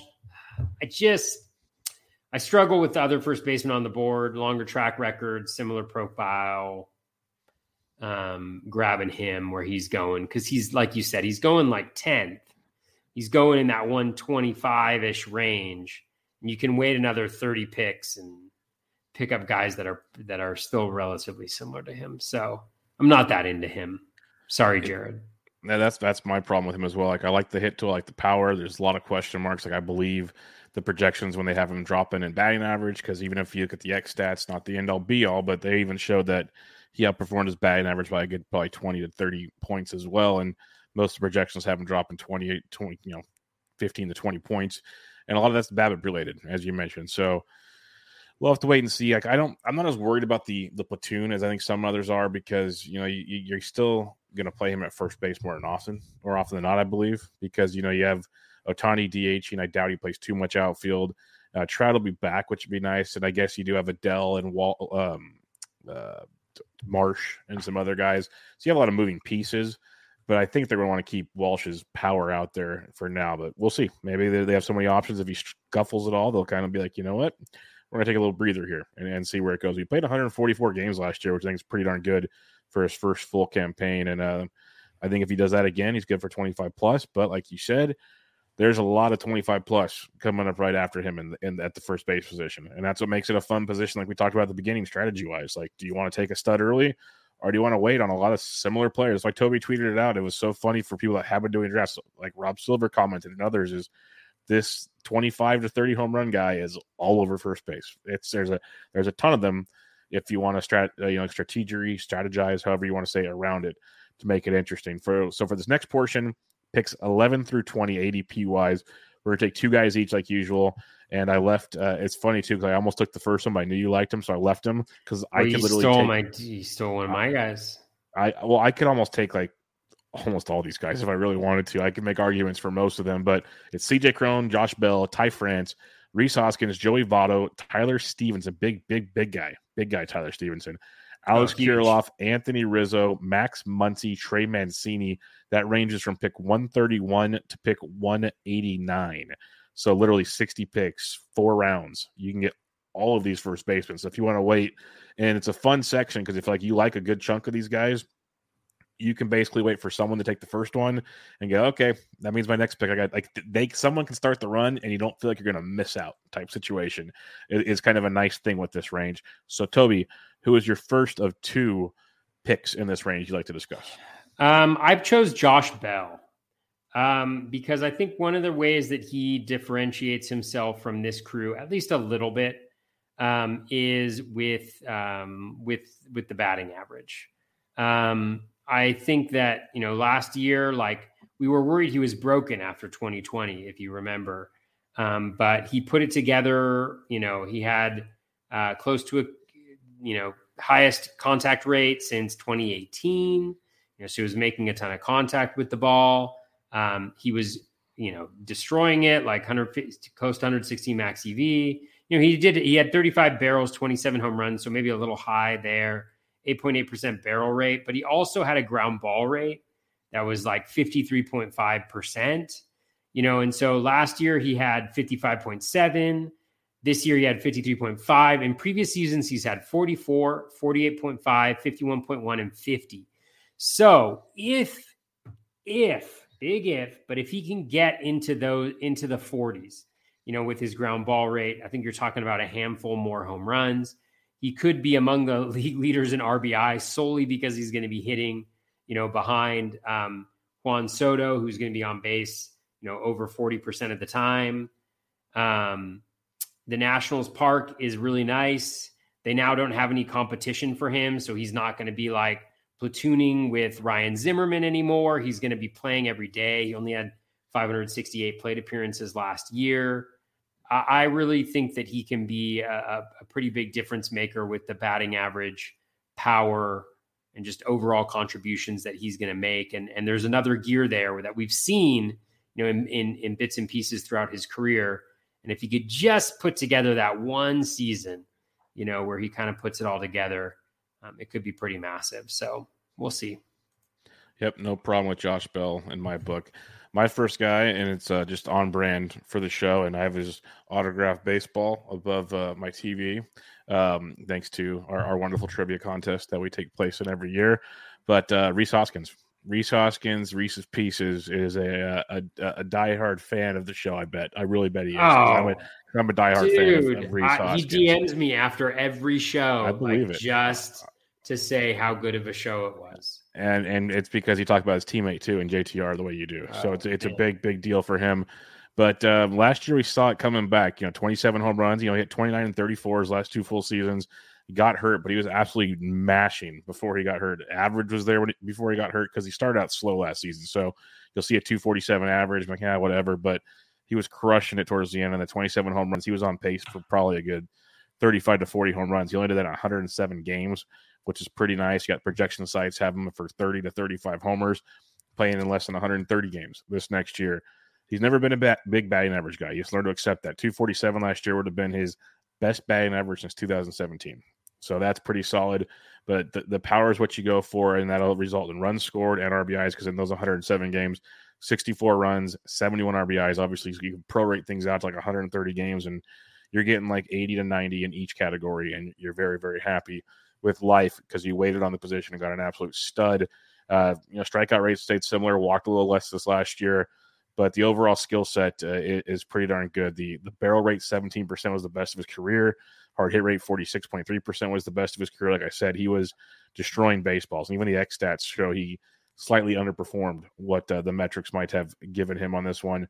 But, um, you know, it, it's Rhys is a very, very powerful guy as long as you're willing to accept the uh, the bag average woes. And usually he's a great OBP guy. So the 10% walk rate was kind of a surprise from Rhys Hoskins this last year. So, I love everything about him. Uh, you know, the fly ball rate's pretty similar, ground ball rate's pretty similar last year. Not too much to worry about there. It's strictly to me an injury thing.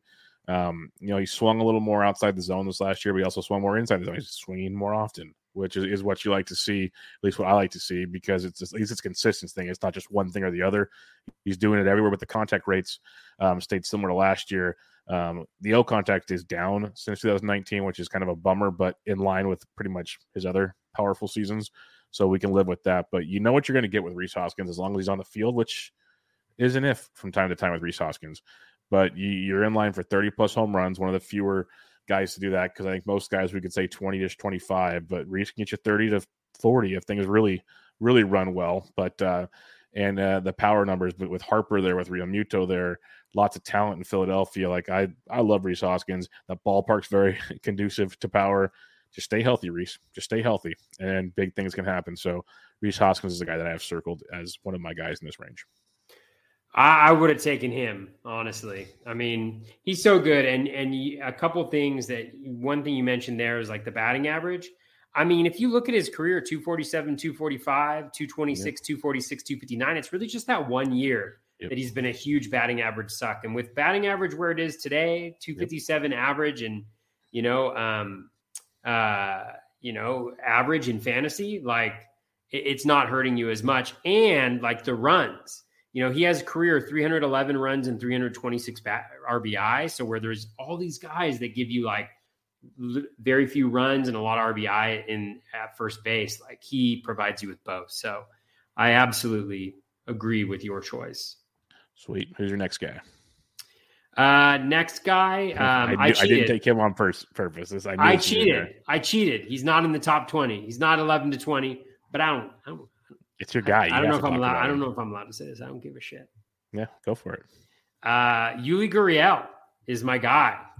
I mean, what does Yuli have to do to get a little bit of, um, a little bit of Respect. love, respect every single season? The guy just contributes and every single season, he keeps on falling further and further behind in drafts. I mean, what is happening here? Um, his like the dude's to hit 290 plus. You know, he's to hit you 15 to 20 home runs. He's to get you 80, you know, runs. He's to get you 80 RBI. You might steal a bag or two. Like that batting average late at the first base position it, or at corner infield is just so golden. And he's going to play every day. He's going to hit in the middle of that lineup. Like he's just so underrated um, from my perspective. And I love him. And I continue to just have him a lot of different places. Um, and I'll continue to do that. Yeah, I don't blame you. Like, uh, I've slowly become a, a, later round Gurriel fan, especially in these DCs as like my second first baseman. There's a lot of a lot of stability there. Put him there, corner infield at times. Just plug him in. Like you've sold me on him in the past. He's going to play pretty much every day. Quality at bats. He's there's really nothing he's going to hurt your team with. Like you, you know, you're not going to get 30 home runs anymore, but everything else he does is just consistently good. And they haven't projected hit in the middle of that order again. So it's uh yeah, there's not a whole lot to complain about uh, Gurriel. He's just getting older, and like the the power is like slowly going away, but everything else is still pretty darn good. So zero complaints with you on that one. My guy, Joseph Votto, um, was absolutely amazing last year, as most know. Just a power machine, 36 home runs in 129 games. It's been well documented that he was selling out uh, plate discipline, being more aggressive, one would say, for the batting average because yeah, I hit 266, but you know 261 back in 2019, and that's when the drop started. 284 in 2018 started slowly dropping, but he still walked 14.4 percent of the time. He still had a 375 BAB or OBP last year, which is absolutely insane for a guy that hit 266 with an OBP at 375. So the plate discipline to me still looked pretty darn good. He's just more aggressive, I guess, with his swing approach in the zone is what it really came down to because the ISO was through the roof at 297. Um, he, he was just a monster, and I don't see it changing anytime soon, especially playing in Great American Small Park, where he's going to get so many cheapies in that ballpark, and not many of us were cheapies to begin with. But when you go from a 9% barrel rate in 2020 to 6.4% in 2019 to 17.2 last year with a 53% hard hit rate when you've lived in the 30s your entire career, even if some regression shows up and he's now like a 12% barrel guy and a 45% hard hit guy, he's still hitting you 25 to 30 home runs. Like he's still going to absolutely destroy baseballs. And you know, like I, like I said, he's getting more aggressive. He's selling out for power, but the plate discipline's still so good that he's not going to crush you in what you're doing. So he's quality there. He's going to have Jonathan India hit in front of him. He's going to have like Stephenson there. He's going to have other aspects in that Reds lineup, whatever they mix and match and get guys in there. He's still going to be very, very productive. You're paying more than last year, of course. Like I picked him up on the waiver wire. Other guys did last year. But I think he's a beast. I think he's in that fun realm here with the bells and the belts and all these guys that we talk about. So I'm a huge Votto fan. I've grabbed him in a few leagues as my corner infielder. Like I'm willing to play him at first base if I need to. Like if I if I just totally miss on the position, I think he's still going to be that good. And when this DH comes into play, he's one of those guys that's going to give him like four or five more years on his career probably because the hit tool is I don't think it's going to leave with Votto anytime soon. So I'm a big fan. He's like the we could say he's the National League version of um, Jose Abreu. Let's go with that. I think there's a lot to be said about Joseph Votto. And if he does it again this year, he's going to be getting drafted next to Jose Abreu next year. So enjoy the value while you still can, is the way I look at it with Joseph Votto. So big fan. Love it. All right. 21 and later ADP guys. Who's your one target? I kind of cheated because he's not that far back, but um, I did want to talk about Bobby Dalbec. Um, I think he's really good. Um, I think he's going to force his way into that lineup. The dude just absolutely crushes. He hit 25 home runs last year and 453 plate appearances. He had 53 barrels last year for 20.2% barrels per plate per batted ball event. He had almost as many bar- barrels as Joey Votto had um, last year, which is just nuts. And I think what's most impressive about Dalbec, and again, like he's got to make it and, and play on a regular basis but um, what's most impressive with him is if you look at his rolling average graphs, just some of the improvements that he made, you know, over the course of the year in a variety of different categories. And I think it was kind of talked about how Kyle Schwarber had a had a really positive impact on him, you know, um, in kind of teaching him like how to hit the ball and where to hit the ball. But you saw like surging contact rates you know, um, especially overall contact rates toward the end of last year, still low at 67.7%, but much higher than about the 62%, 63% that he was averaging throughout his career before then. The hard hit rate surged as well, 44%. ground ball rate fell to 29%. So he's hitting the ball in the air a ton. The O swing, you know, improved as well, you know, 32%. So he's really improving across the board in every single area that you really want to see those improvements happening. The batted ball quality is just filthy. I think it's just a matter of him getting into that lineup, and I think he will get there um, because I think the bat just plays too well, you know, for him not to.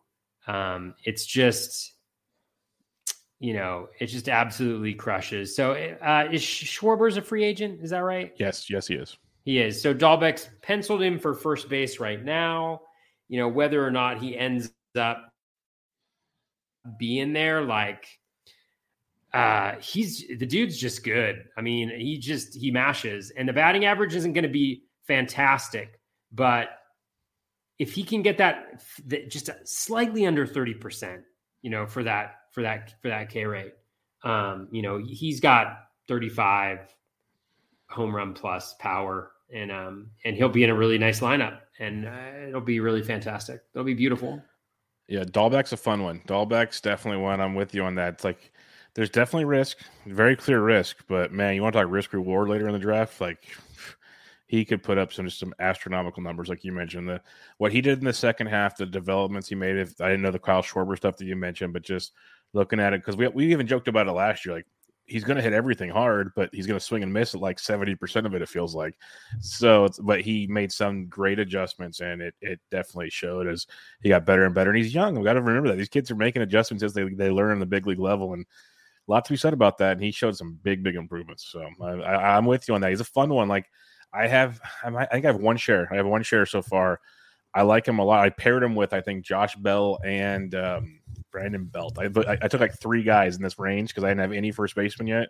So like I paired them all. It's like we're gonna roll the dice and see what happens in, in the DC format. So very very intriguing option for sure. Uh, there's a lot of interesting ones. If you need like 20 home run guys in this range, there's there's there's a, some good later options. Just not as many. Like you're gonna get like two to three categories maybe as you get deeper in here. But one guy, it's kind of a personal thing because I've always wanted him to be awesome, and he's got a chance to get regular playing time now and that's Rowdy Rowdy Tellez. I am a huge Rowdy Tellez fan. Projected to hit like fifth or sixth in the Brewers lineup. Roster Resource has him platooning with Mike Brosseau. I, I'm sorry, like maybe I guess like we know Brosseau can hit lefties well, but Rowdy's that good, and there's a DH, it's gonna be hard to keep that battle of the lineup. He even hit lefties okay last year. It's like he's not like he's a complete suck against lefties, and that power is pretty darn good. We saw him hit um, 11 home runs in 106 games last year, hit 242, but man, even even the, the projections, he's only playing like 113 games. I got him for 20 homers. I think we could legit see like a 130 to 140 game season from Rowdy if he's a starting first baseman slash DH for the Brewers. So we're getting closer to that 25 30 range potentially, which he's got the power to do that. We've seen his hard hit skills through the roof. His 11.6% barrel rate last year, 48% hard hit rate. Hard hit rate was the best of his career. Um, I know like people hate X stats. I've, I've started to learn that more and more, but there's still a fun reference when the gap is as big as it is with his X stats. They kind of stood out in a big way for me. So he, um, they might say, got unlucky um, at times, but he's a he's a he's a decent sized ground ball guy compared to fly ball, but a ton of line drives. And that's one of those things that you can get that little switch because last year he only had a 12.4% home run to fly ball, and in years past was 21% or better. That's quite a drop off. So literally, it could be like a slight little tweak, and now he's you know in Miller Park can go big, big ways for him. He's going to pick 310. He's a 32nd first baseman off the board. So it's one of those things I like to talk about. You're going to get a starting first baseman after pick 300 that if he plays like 130 games could be a phenomenal asset to your fantasy team. So in, in a regular redraft, you probably won't even draft him. So he's a fab acquisition. But people drafting right now are doing draft champions, in FPC 50s, 12 teamers. Um, he's a phenomenal later pick to me if if you kind of get a couple first basemen early. So I love Rowdy Tellez. I think he's one of those guys that this time next year we could be talking about like in our Dalbec range maybe, or even that next range up potentially if he gets the 130 to 140 games. So the hit tool's always been there. It's just been consistent playing time, which he finally looks to be getting in Milwaukee, which I'm, I'm very much looking forward to. All right, let's do a couple player debates here before we get to some listener questions. But uh, first base, CJ Cron pick 131. Josh Bell, pick 134. Who do you got? Oh, man. It's a tough one. I mean, Cron's really good. I'm going to go with um, Bell here. Um, and the reason I'm going to go with Bell is I think like Cron, he just doesn't play that much. You know, like even 547, 500. I know, but like injury wise, like he oh, he gotcha, doesn't gotcha. like 547 plate appearances, 40 499, 560, 373, 445. You know, like he's never really played that full season. I think they're remarkably similar. You do a really good job of picking these ones where you know they're both have should have good batting average for like the first baseman that go in this area. You know, Cron maybe like slightly more power, but on a per plate appearance basis. But I I wouldn't put it past Bell to get higher there. I think Bell has a slightly better context. Just even though Cron is in Coors, like that lineup just is going to be bad. it's going to be yeah, it's not it's not good. Um, and Nationals ballpark plays really well for for lefties, and he's also a switch hitter, so he's going to play every day. So, you know, I think he'll get more plate appearances or at least more opportunity for it. Um, and so I would lean Bell in this particular instance. He's also going a little bit later um, than Cron is too. I don't even think it's not even around, right? But just three three picks, one thirty one and one thirty four. They're right next to each other. Yeah, so um, I'll lean Bell here slightly, but I also maybe have a little bit of a bias against CJ Cron for some reason because I never really consider picking him there. So that's probably also on me. They're fine. They're fine picks, both of them. Yeah, it's a fun one because most people will see Cron, Coors Field, and it's easy, but it's not that easy. That's why it's a fun conversation because you highlighted Josh Bell earlier. We've talked about him on the review show of how he kind of snuck into the Razzball player rater that would have surprised people he's really, really good. And playing with Juan Soto is going to be huge. Um, Cronin Coors, there's no doubt in it. It's going to help his batting average a ton, like we saw last year, best of his career. But it also took some of his power away because that, that that's some people don't pay attention to that with Coors Field from time to time. I lean CJ Cron still, but I'm fine with Josh Bell. Like Josh Bell, I think I think you're right where Josh Bell could have that next step. That could be tremendous.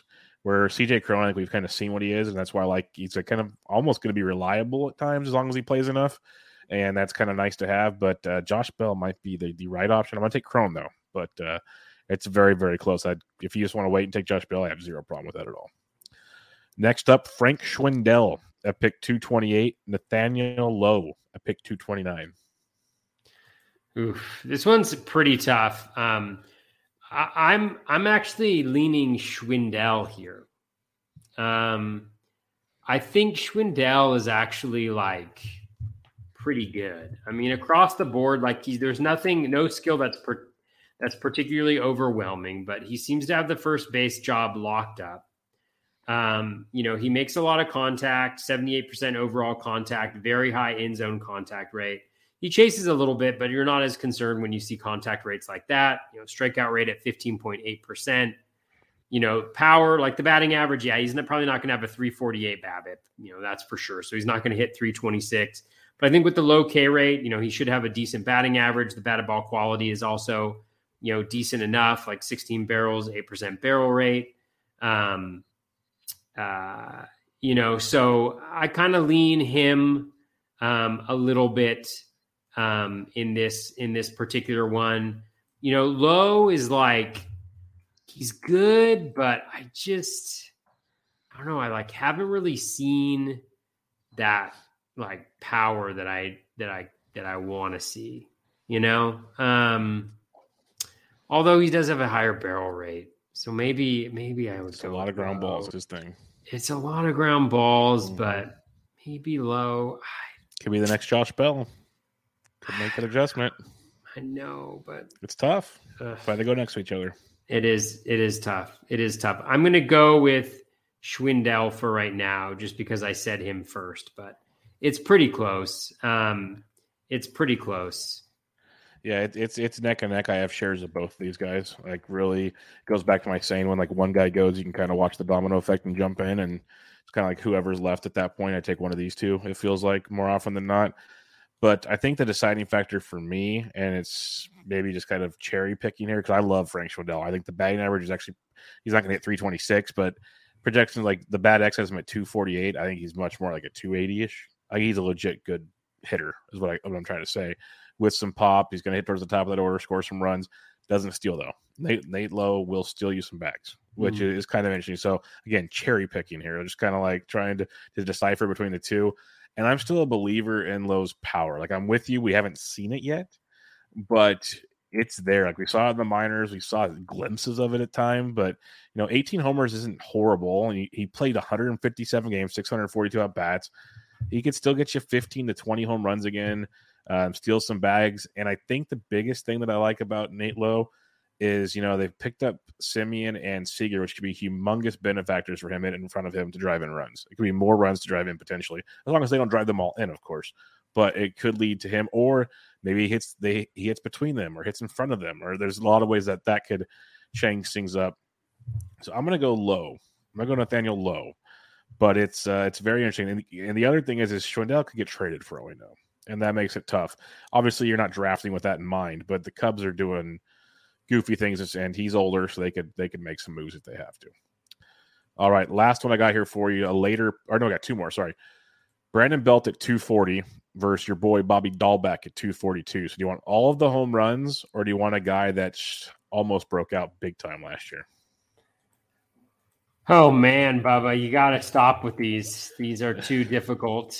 Um, I can't handle them uh, at all. Um, I'm gonna go. you want the bag? I'm gonna power. I'm gonna go with. I'm gonna go with Dalbec. I'm gonna yeah, go with Dalbec here. Yeah, I'm going. I'm going belt. I like the batting average. I think the power is legit. It's just been a health thing, and you know the health the last few years is just getting hit by pitches. So it's not like it's the crazy injuries. So I'm gonna take my chances with Brandon Belt again. But again, nothing wrong with Dalbec. We talked about him earlier. Nothing wrong at all. Like, here's a question on Belt. Not not a criticism because we all love Brandon Belt, but like, what's the most RBI he's had in a single season? Yeah, I'm. I got his page up right now. It's not a lot. Uh, 82, 82, right? Yeah. What's the most runs he's had in a single season? 77. 77, right? What's the most home runs he's had in a season? 29. 29, right? So let's assume he hits career highs in home runs, 29, runs, 77, RBI, 82. Um, just doesn't do it for me. You know what I'm saying? That's you know fair. what I'm saying? And not He's a criticism boring. of you choosing him, but just like no, I get it. Yeah. I could see Dalbec just crushing Monster. things. Monster. No, I, I Dalbec literally he could be your next big meat Pete type guy. Like I, I totally get it. Like he could be. So you're gonna get big big meat hey, Pete don't, Jr. Don't undersell Pete, big meat Pete like that. but this he's got that power potential for you. Where Belt is good, it's just stay on the field. If he can play 130 plus games, I'm a big fan of what we got there. But it's a big if at time. But I I just like the I don't know. I think it's a safer floor where Dalbec's got that ceiling. So kind of pick your poison in that regard. The last one I have, it's a fun one. First base outfield eligible, both these guys. You got LaMonte Wade Jr. sticking with the Bay Area boys at 309. Yoshi Tsutsugo at 312. Oh, dude, Yoshi all day. Yoshi all day. I mean, I think that the, the problem is that LaMonte Wade is gonna is gonna um, he's going to platoon. There's no way he gets out of that platoon there. Well, the injuries I, got him a lot of playing time because he played first base and outfield, but you and it's tough. Yeah, and I think Yoshi, you know, I think Yoshi is going to play pretty much every day there for the Pirates in that lineup. You know, he improved dramatically. I think it was Jeff Zimmerman that had his kind of rolling average graph up. You know, um, and he just really started really seemed to thrive when he got to Pittsburgh and he was playing every day and he was having that opportunity. So I think the plate appearances in the middle of that lineup, playing every single day, you know, I think I'll, um, I think I will, I will go in that direction. Um, I think because um, I like Yoshi Tsutsugo. Yeah, I like I like Yoshi as well because I think he's gonna have regular playing time, like you said. That's a big difference. Like if we knew Wade was gonna be locked into playing time, I like that profile a ton. But Yoshi should be the dude in Pittsburgh, so kind of makes it a a little easier in that regard, but a, a, fun one nonetheless. All right, listener questions. We had a lot of them from you. We got a lot of them, Bubba. We're an yeah. hour and thirty five minutes in, ladies and gentlemen. So this is a test to Toby here. Oh, this is a test God. to Toby. Um, we're gonna skip Rob Silver because he's being funny, but I'm gonna give him respect. He asked if like which player projected for 250 and 25 and zero failed to hit 25. You know the whole thing. It was funny. He, it was a it joke to the to the tweet. Um, but JB at beat Rick and Frank asks, do you do we like Hunter Dozier for a comeback player? Yeah, you know, I don't mind Hunter Dozier at all. I mean, he's going really late. You know, he's going in the early early to mid 300s. Um, I like, you know, he doesn't have first base eligibility. Oh man, he came one game short um, in the NFBC. So I haven't really been thinking about him from a first base perspective. But I've always liked Dozier a lot. Um, I think he struggled very clearly through injury all of last year with the thumb that really hurt his batting. But he started to put it together to put it together um, towards the end of the season. And I think he's the type of guy where, again, health is a major issue. He's only had 500 plate appearances. Well, he's had it twice, you know, in two of the last three, three, well, I guess in the last two full seasons. But he's a guy who can put it all together in stretches, you know, that are very, very impressive. I mean, where he's got elite plate discipline, elite contact, elite ground ball in terms of low ground ball rate, and then he's just absolutely like hitting the ball, um, hitting the ball hard. And so I think he struggled a lot with the thumb last year. Um, I think he's going to play every day. He's going to steal you a handful of bases. He's going to hit, you know, 15 to 20 home runs. Um, you know, the batting average is a little bit of a sore spot, but I do think that he's capable of hitting um, above that. Um, yeah, I mean, I, think I I could see him like you know hitting 250 with 20 home runs, five stolen bases, and 70 70 or you know something like that. Like similar to that that 2019 season was kind of his pinnacle. But I think that's an example of you know what you could see again. He's still he's 30, so he's not super old yet. Yeah, I, I, I like Hunter Dozier. I got kind of uh, told that's foolish by a couple very smart people the other day on Twitter. One being Vlad Sedler, Anthony Gialdi, and Vin, um, Vin Armbarn. So Ryan Venancio. So I, I, was told I was being, you know, foolish for for hoping good things by him. But I agree with everything you said. I've dug in on Ryan Dozier many years, and I love what I see from him. I keep buying back in because his price gets cheaper and cheaper. It's like I think they're two of them are Royals fans, so they're kind of jaded in that situation. But um, you know, if you eh, where he's going in a draft, if you can get me close to 15 to 20 homers with, you know, like you said, five to 10 steals and be productive, I think that's pretty outstanding. Uh, they're worried about consistent playing time. I'm like, I think I don't see where he wouldn't play regularly, but uh, somewhere between the outfield and third base right now looks good, unless they just really want to put out, but they want to put Mondesi at DH. So like it makes perfect sense to play Dozier. So until I hear otherwise, I like Dozier quite a bit. They were more concerned about his swing and miss and his batting average woes, but I, am not quite there. Mm. All right. Big John Stud, MLB moving average, Johnny L. Better chance of maintaining huge disciplinary gains from 2021. Big Meat Pete the Polar Bear or Matt Olson? I already know big, your answer. Big Meat Pete. Yeah, yeah it's Times Big Meat Pete. We, we talked about it quite a bit earlier. So yeah, it's a it's Big Meat Pete. We're, we're both on board on that one. All right. Ben Tid at Breaking Ben underscore T asks, What are your guys' thoughts on the takes that say don't draft the guys going in the 50 to 90 range and instead take those in the Votto range, early to mid 100s? Are the ones that say skip the Votto range and draft guys in the 200s like Belt instead? So do you want to skip the early guys and get the Votto range, or just go, or, or for your sake, the Bell range, or do you want to go another like 100 picks and get a guy there? Where do you prefer to get your? Uh, I, I, I like the middle. I like that middle middle ground. I like the Bell Hoskins. I haven't pulled. I haven't gotten Votto yet, but I can see myself doing that now. I feel a little bit more comfortable going there. So I'd ra- much rather be in that range. The one kind of exception to that is is Yuli, is a guy that I'm that I if I wait, I'm probably targeting him. Um, you know, or maybe Dalbec if I want to if I want to get aggressive. There you go. Yeah, no, I kind of want one of those mid guys too in there, and then I'm, i have no problem backing it up with the next guy. I got a corner infield spot because at that point in the draft, third base kind of sucks. So um, yeah, I have no problem getting a second guy for sure. Uh, at, Liam at Freed Minds asks if you double tap starting pitchers in the first and second rounds, what type of players are you targeting in the third and fourth round? If I double tap starting pitchers. pitchers in the first two rounds, what type of players are you looking for at your third and fourth pick?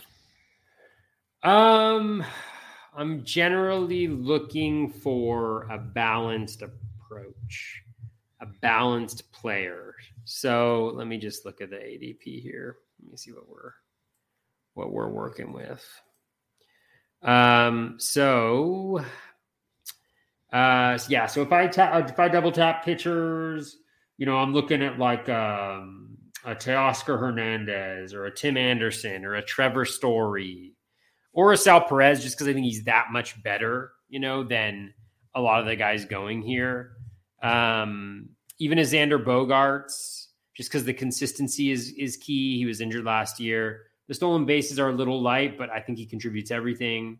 You know, Tyler O'Neill, uh, JTR, you know, for sure. I mean, maybe Goldie. I don't know. Um, so those are kind of the guys that I'm I'm more interested in in in kind of looking at the third round and the fourth round. I've also been going in my DCs. I've also been getting a closer oftentimes um, in there as well. So it's not necessarily two hitters going right there. I mean, I could just tell you, like, let's see. Um, I started off in one draft Scherzer, Louis, uh, Luis uh, Robert, Emmanuel Clase, Salvador Perez.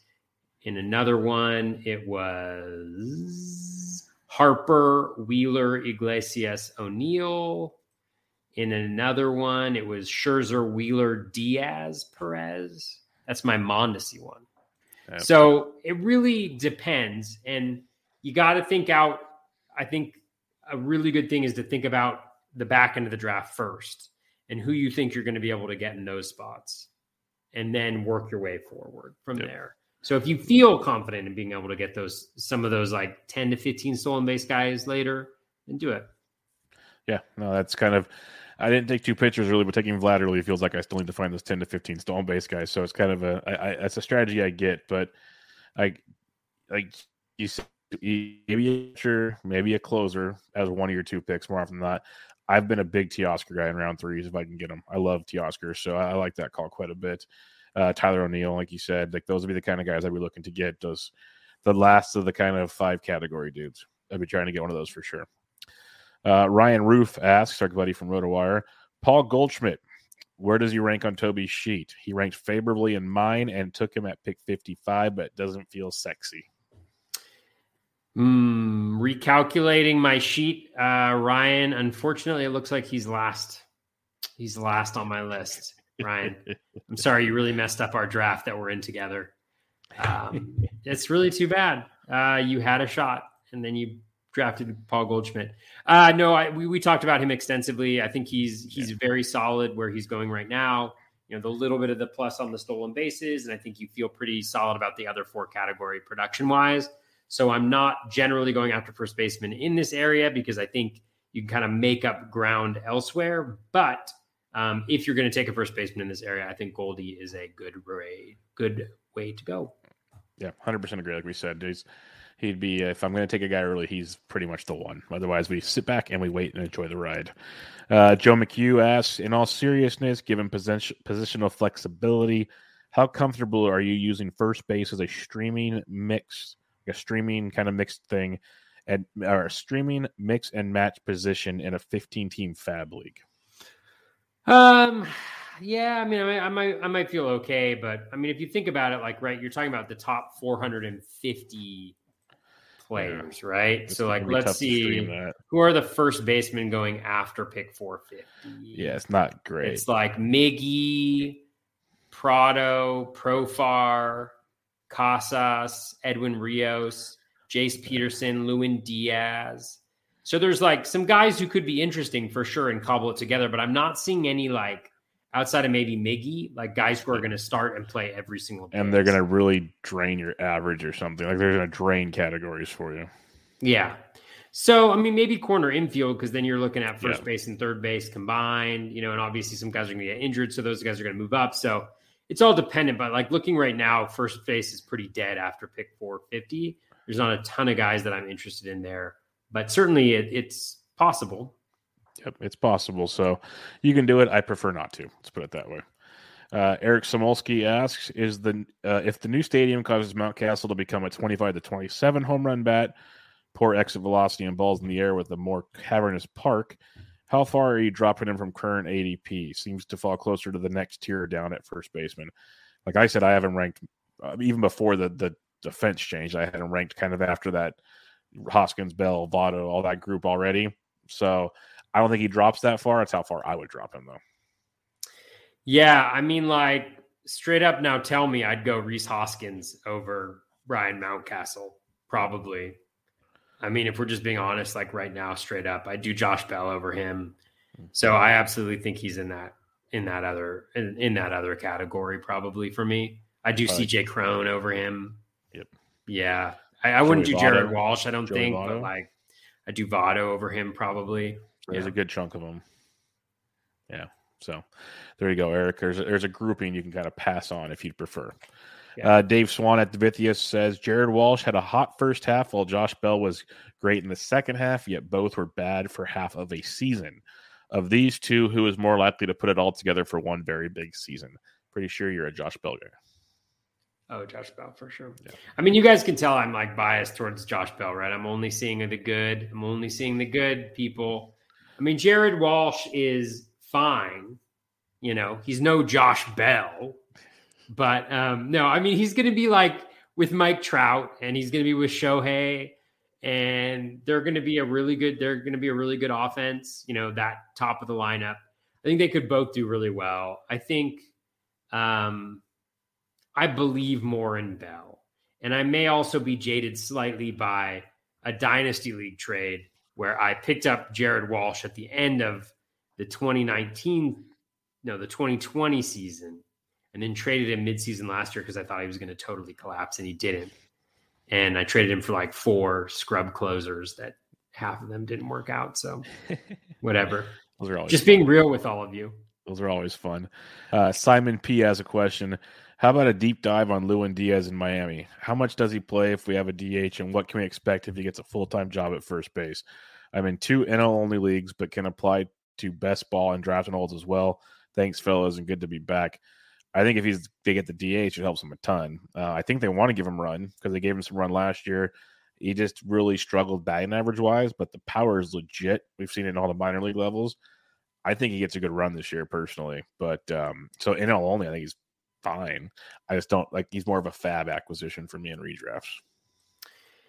Yeah, it's really hard for me to say. I don't know. Have um has anybody made the like finding Lewin Diaz joke? Isn't there a movie called like Finding Lewin? I think Davis? I know what you're talking about. Find, no, Inside Llewyn Davis. Yes.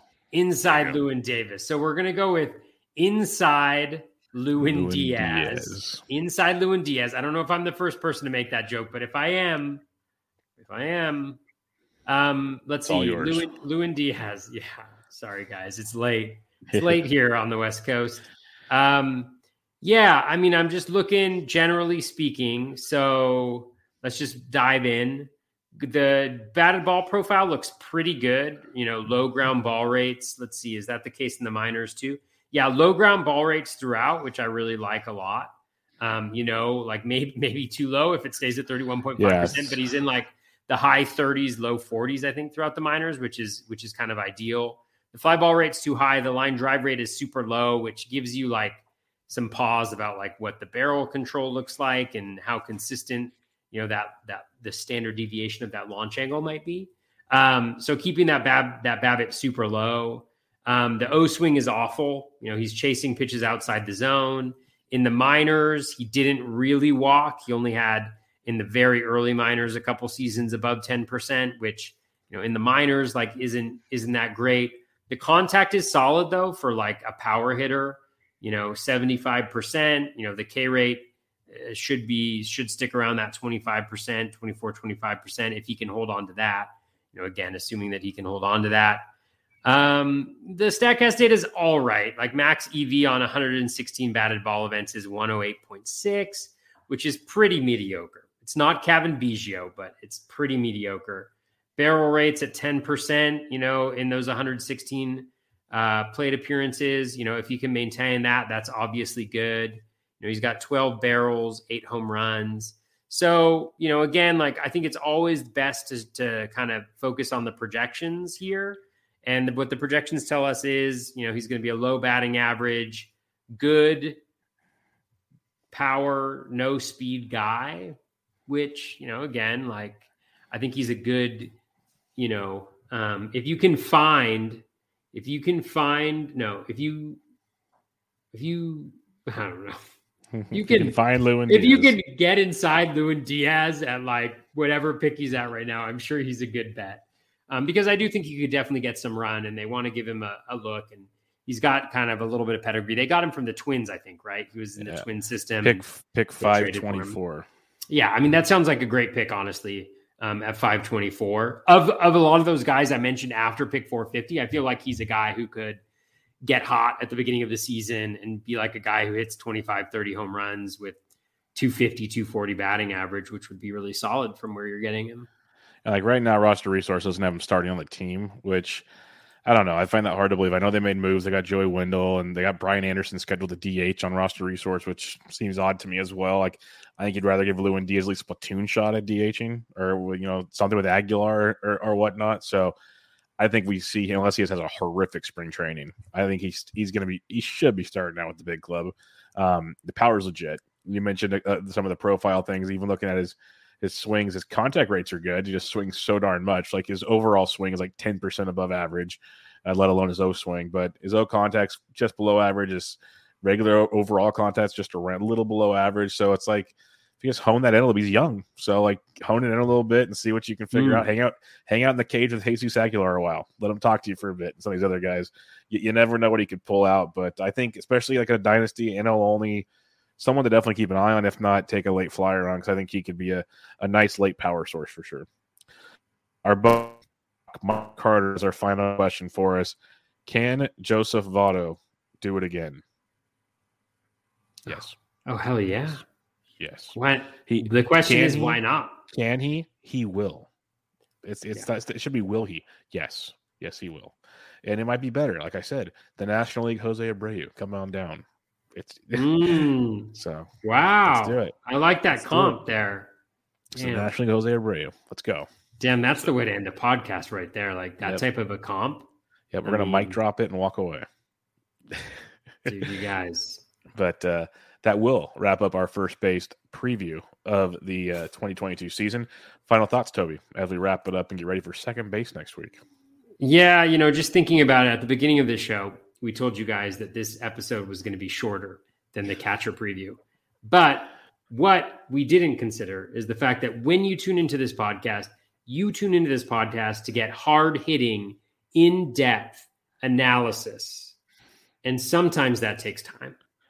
So we will no longer promise you that the podcast that we're doing this week will be shorter than the one our, our old pre our old previews took like two and a half to three hours. Uh, so we're, we're, doing good. We're getting better, people. We're getting better. but if you're get if you've reached this part of the podcast, we just want to say thank you. Thank you for um, you know, thank you for listening to us. Yes, it's always fun and we enjoy doing it. So gets us ready for the season, lets us talk about some fun stuff.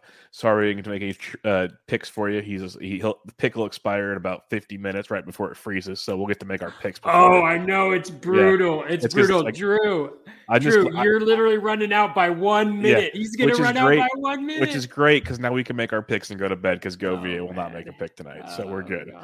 Um, but uh, yeah, that's where the cookie crumble, unfortunately, oh, Drew. Sorry, Drew.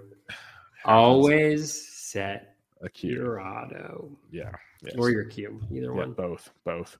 But yeah. on that note, we will wrap it up here. First base preview in the books. Make sure you check out Toby on Twitter at BatFlipCrazy. I am at BDintric. We'll catch you guys next week.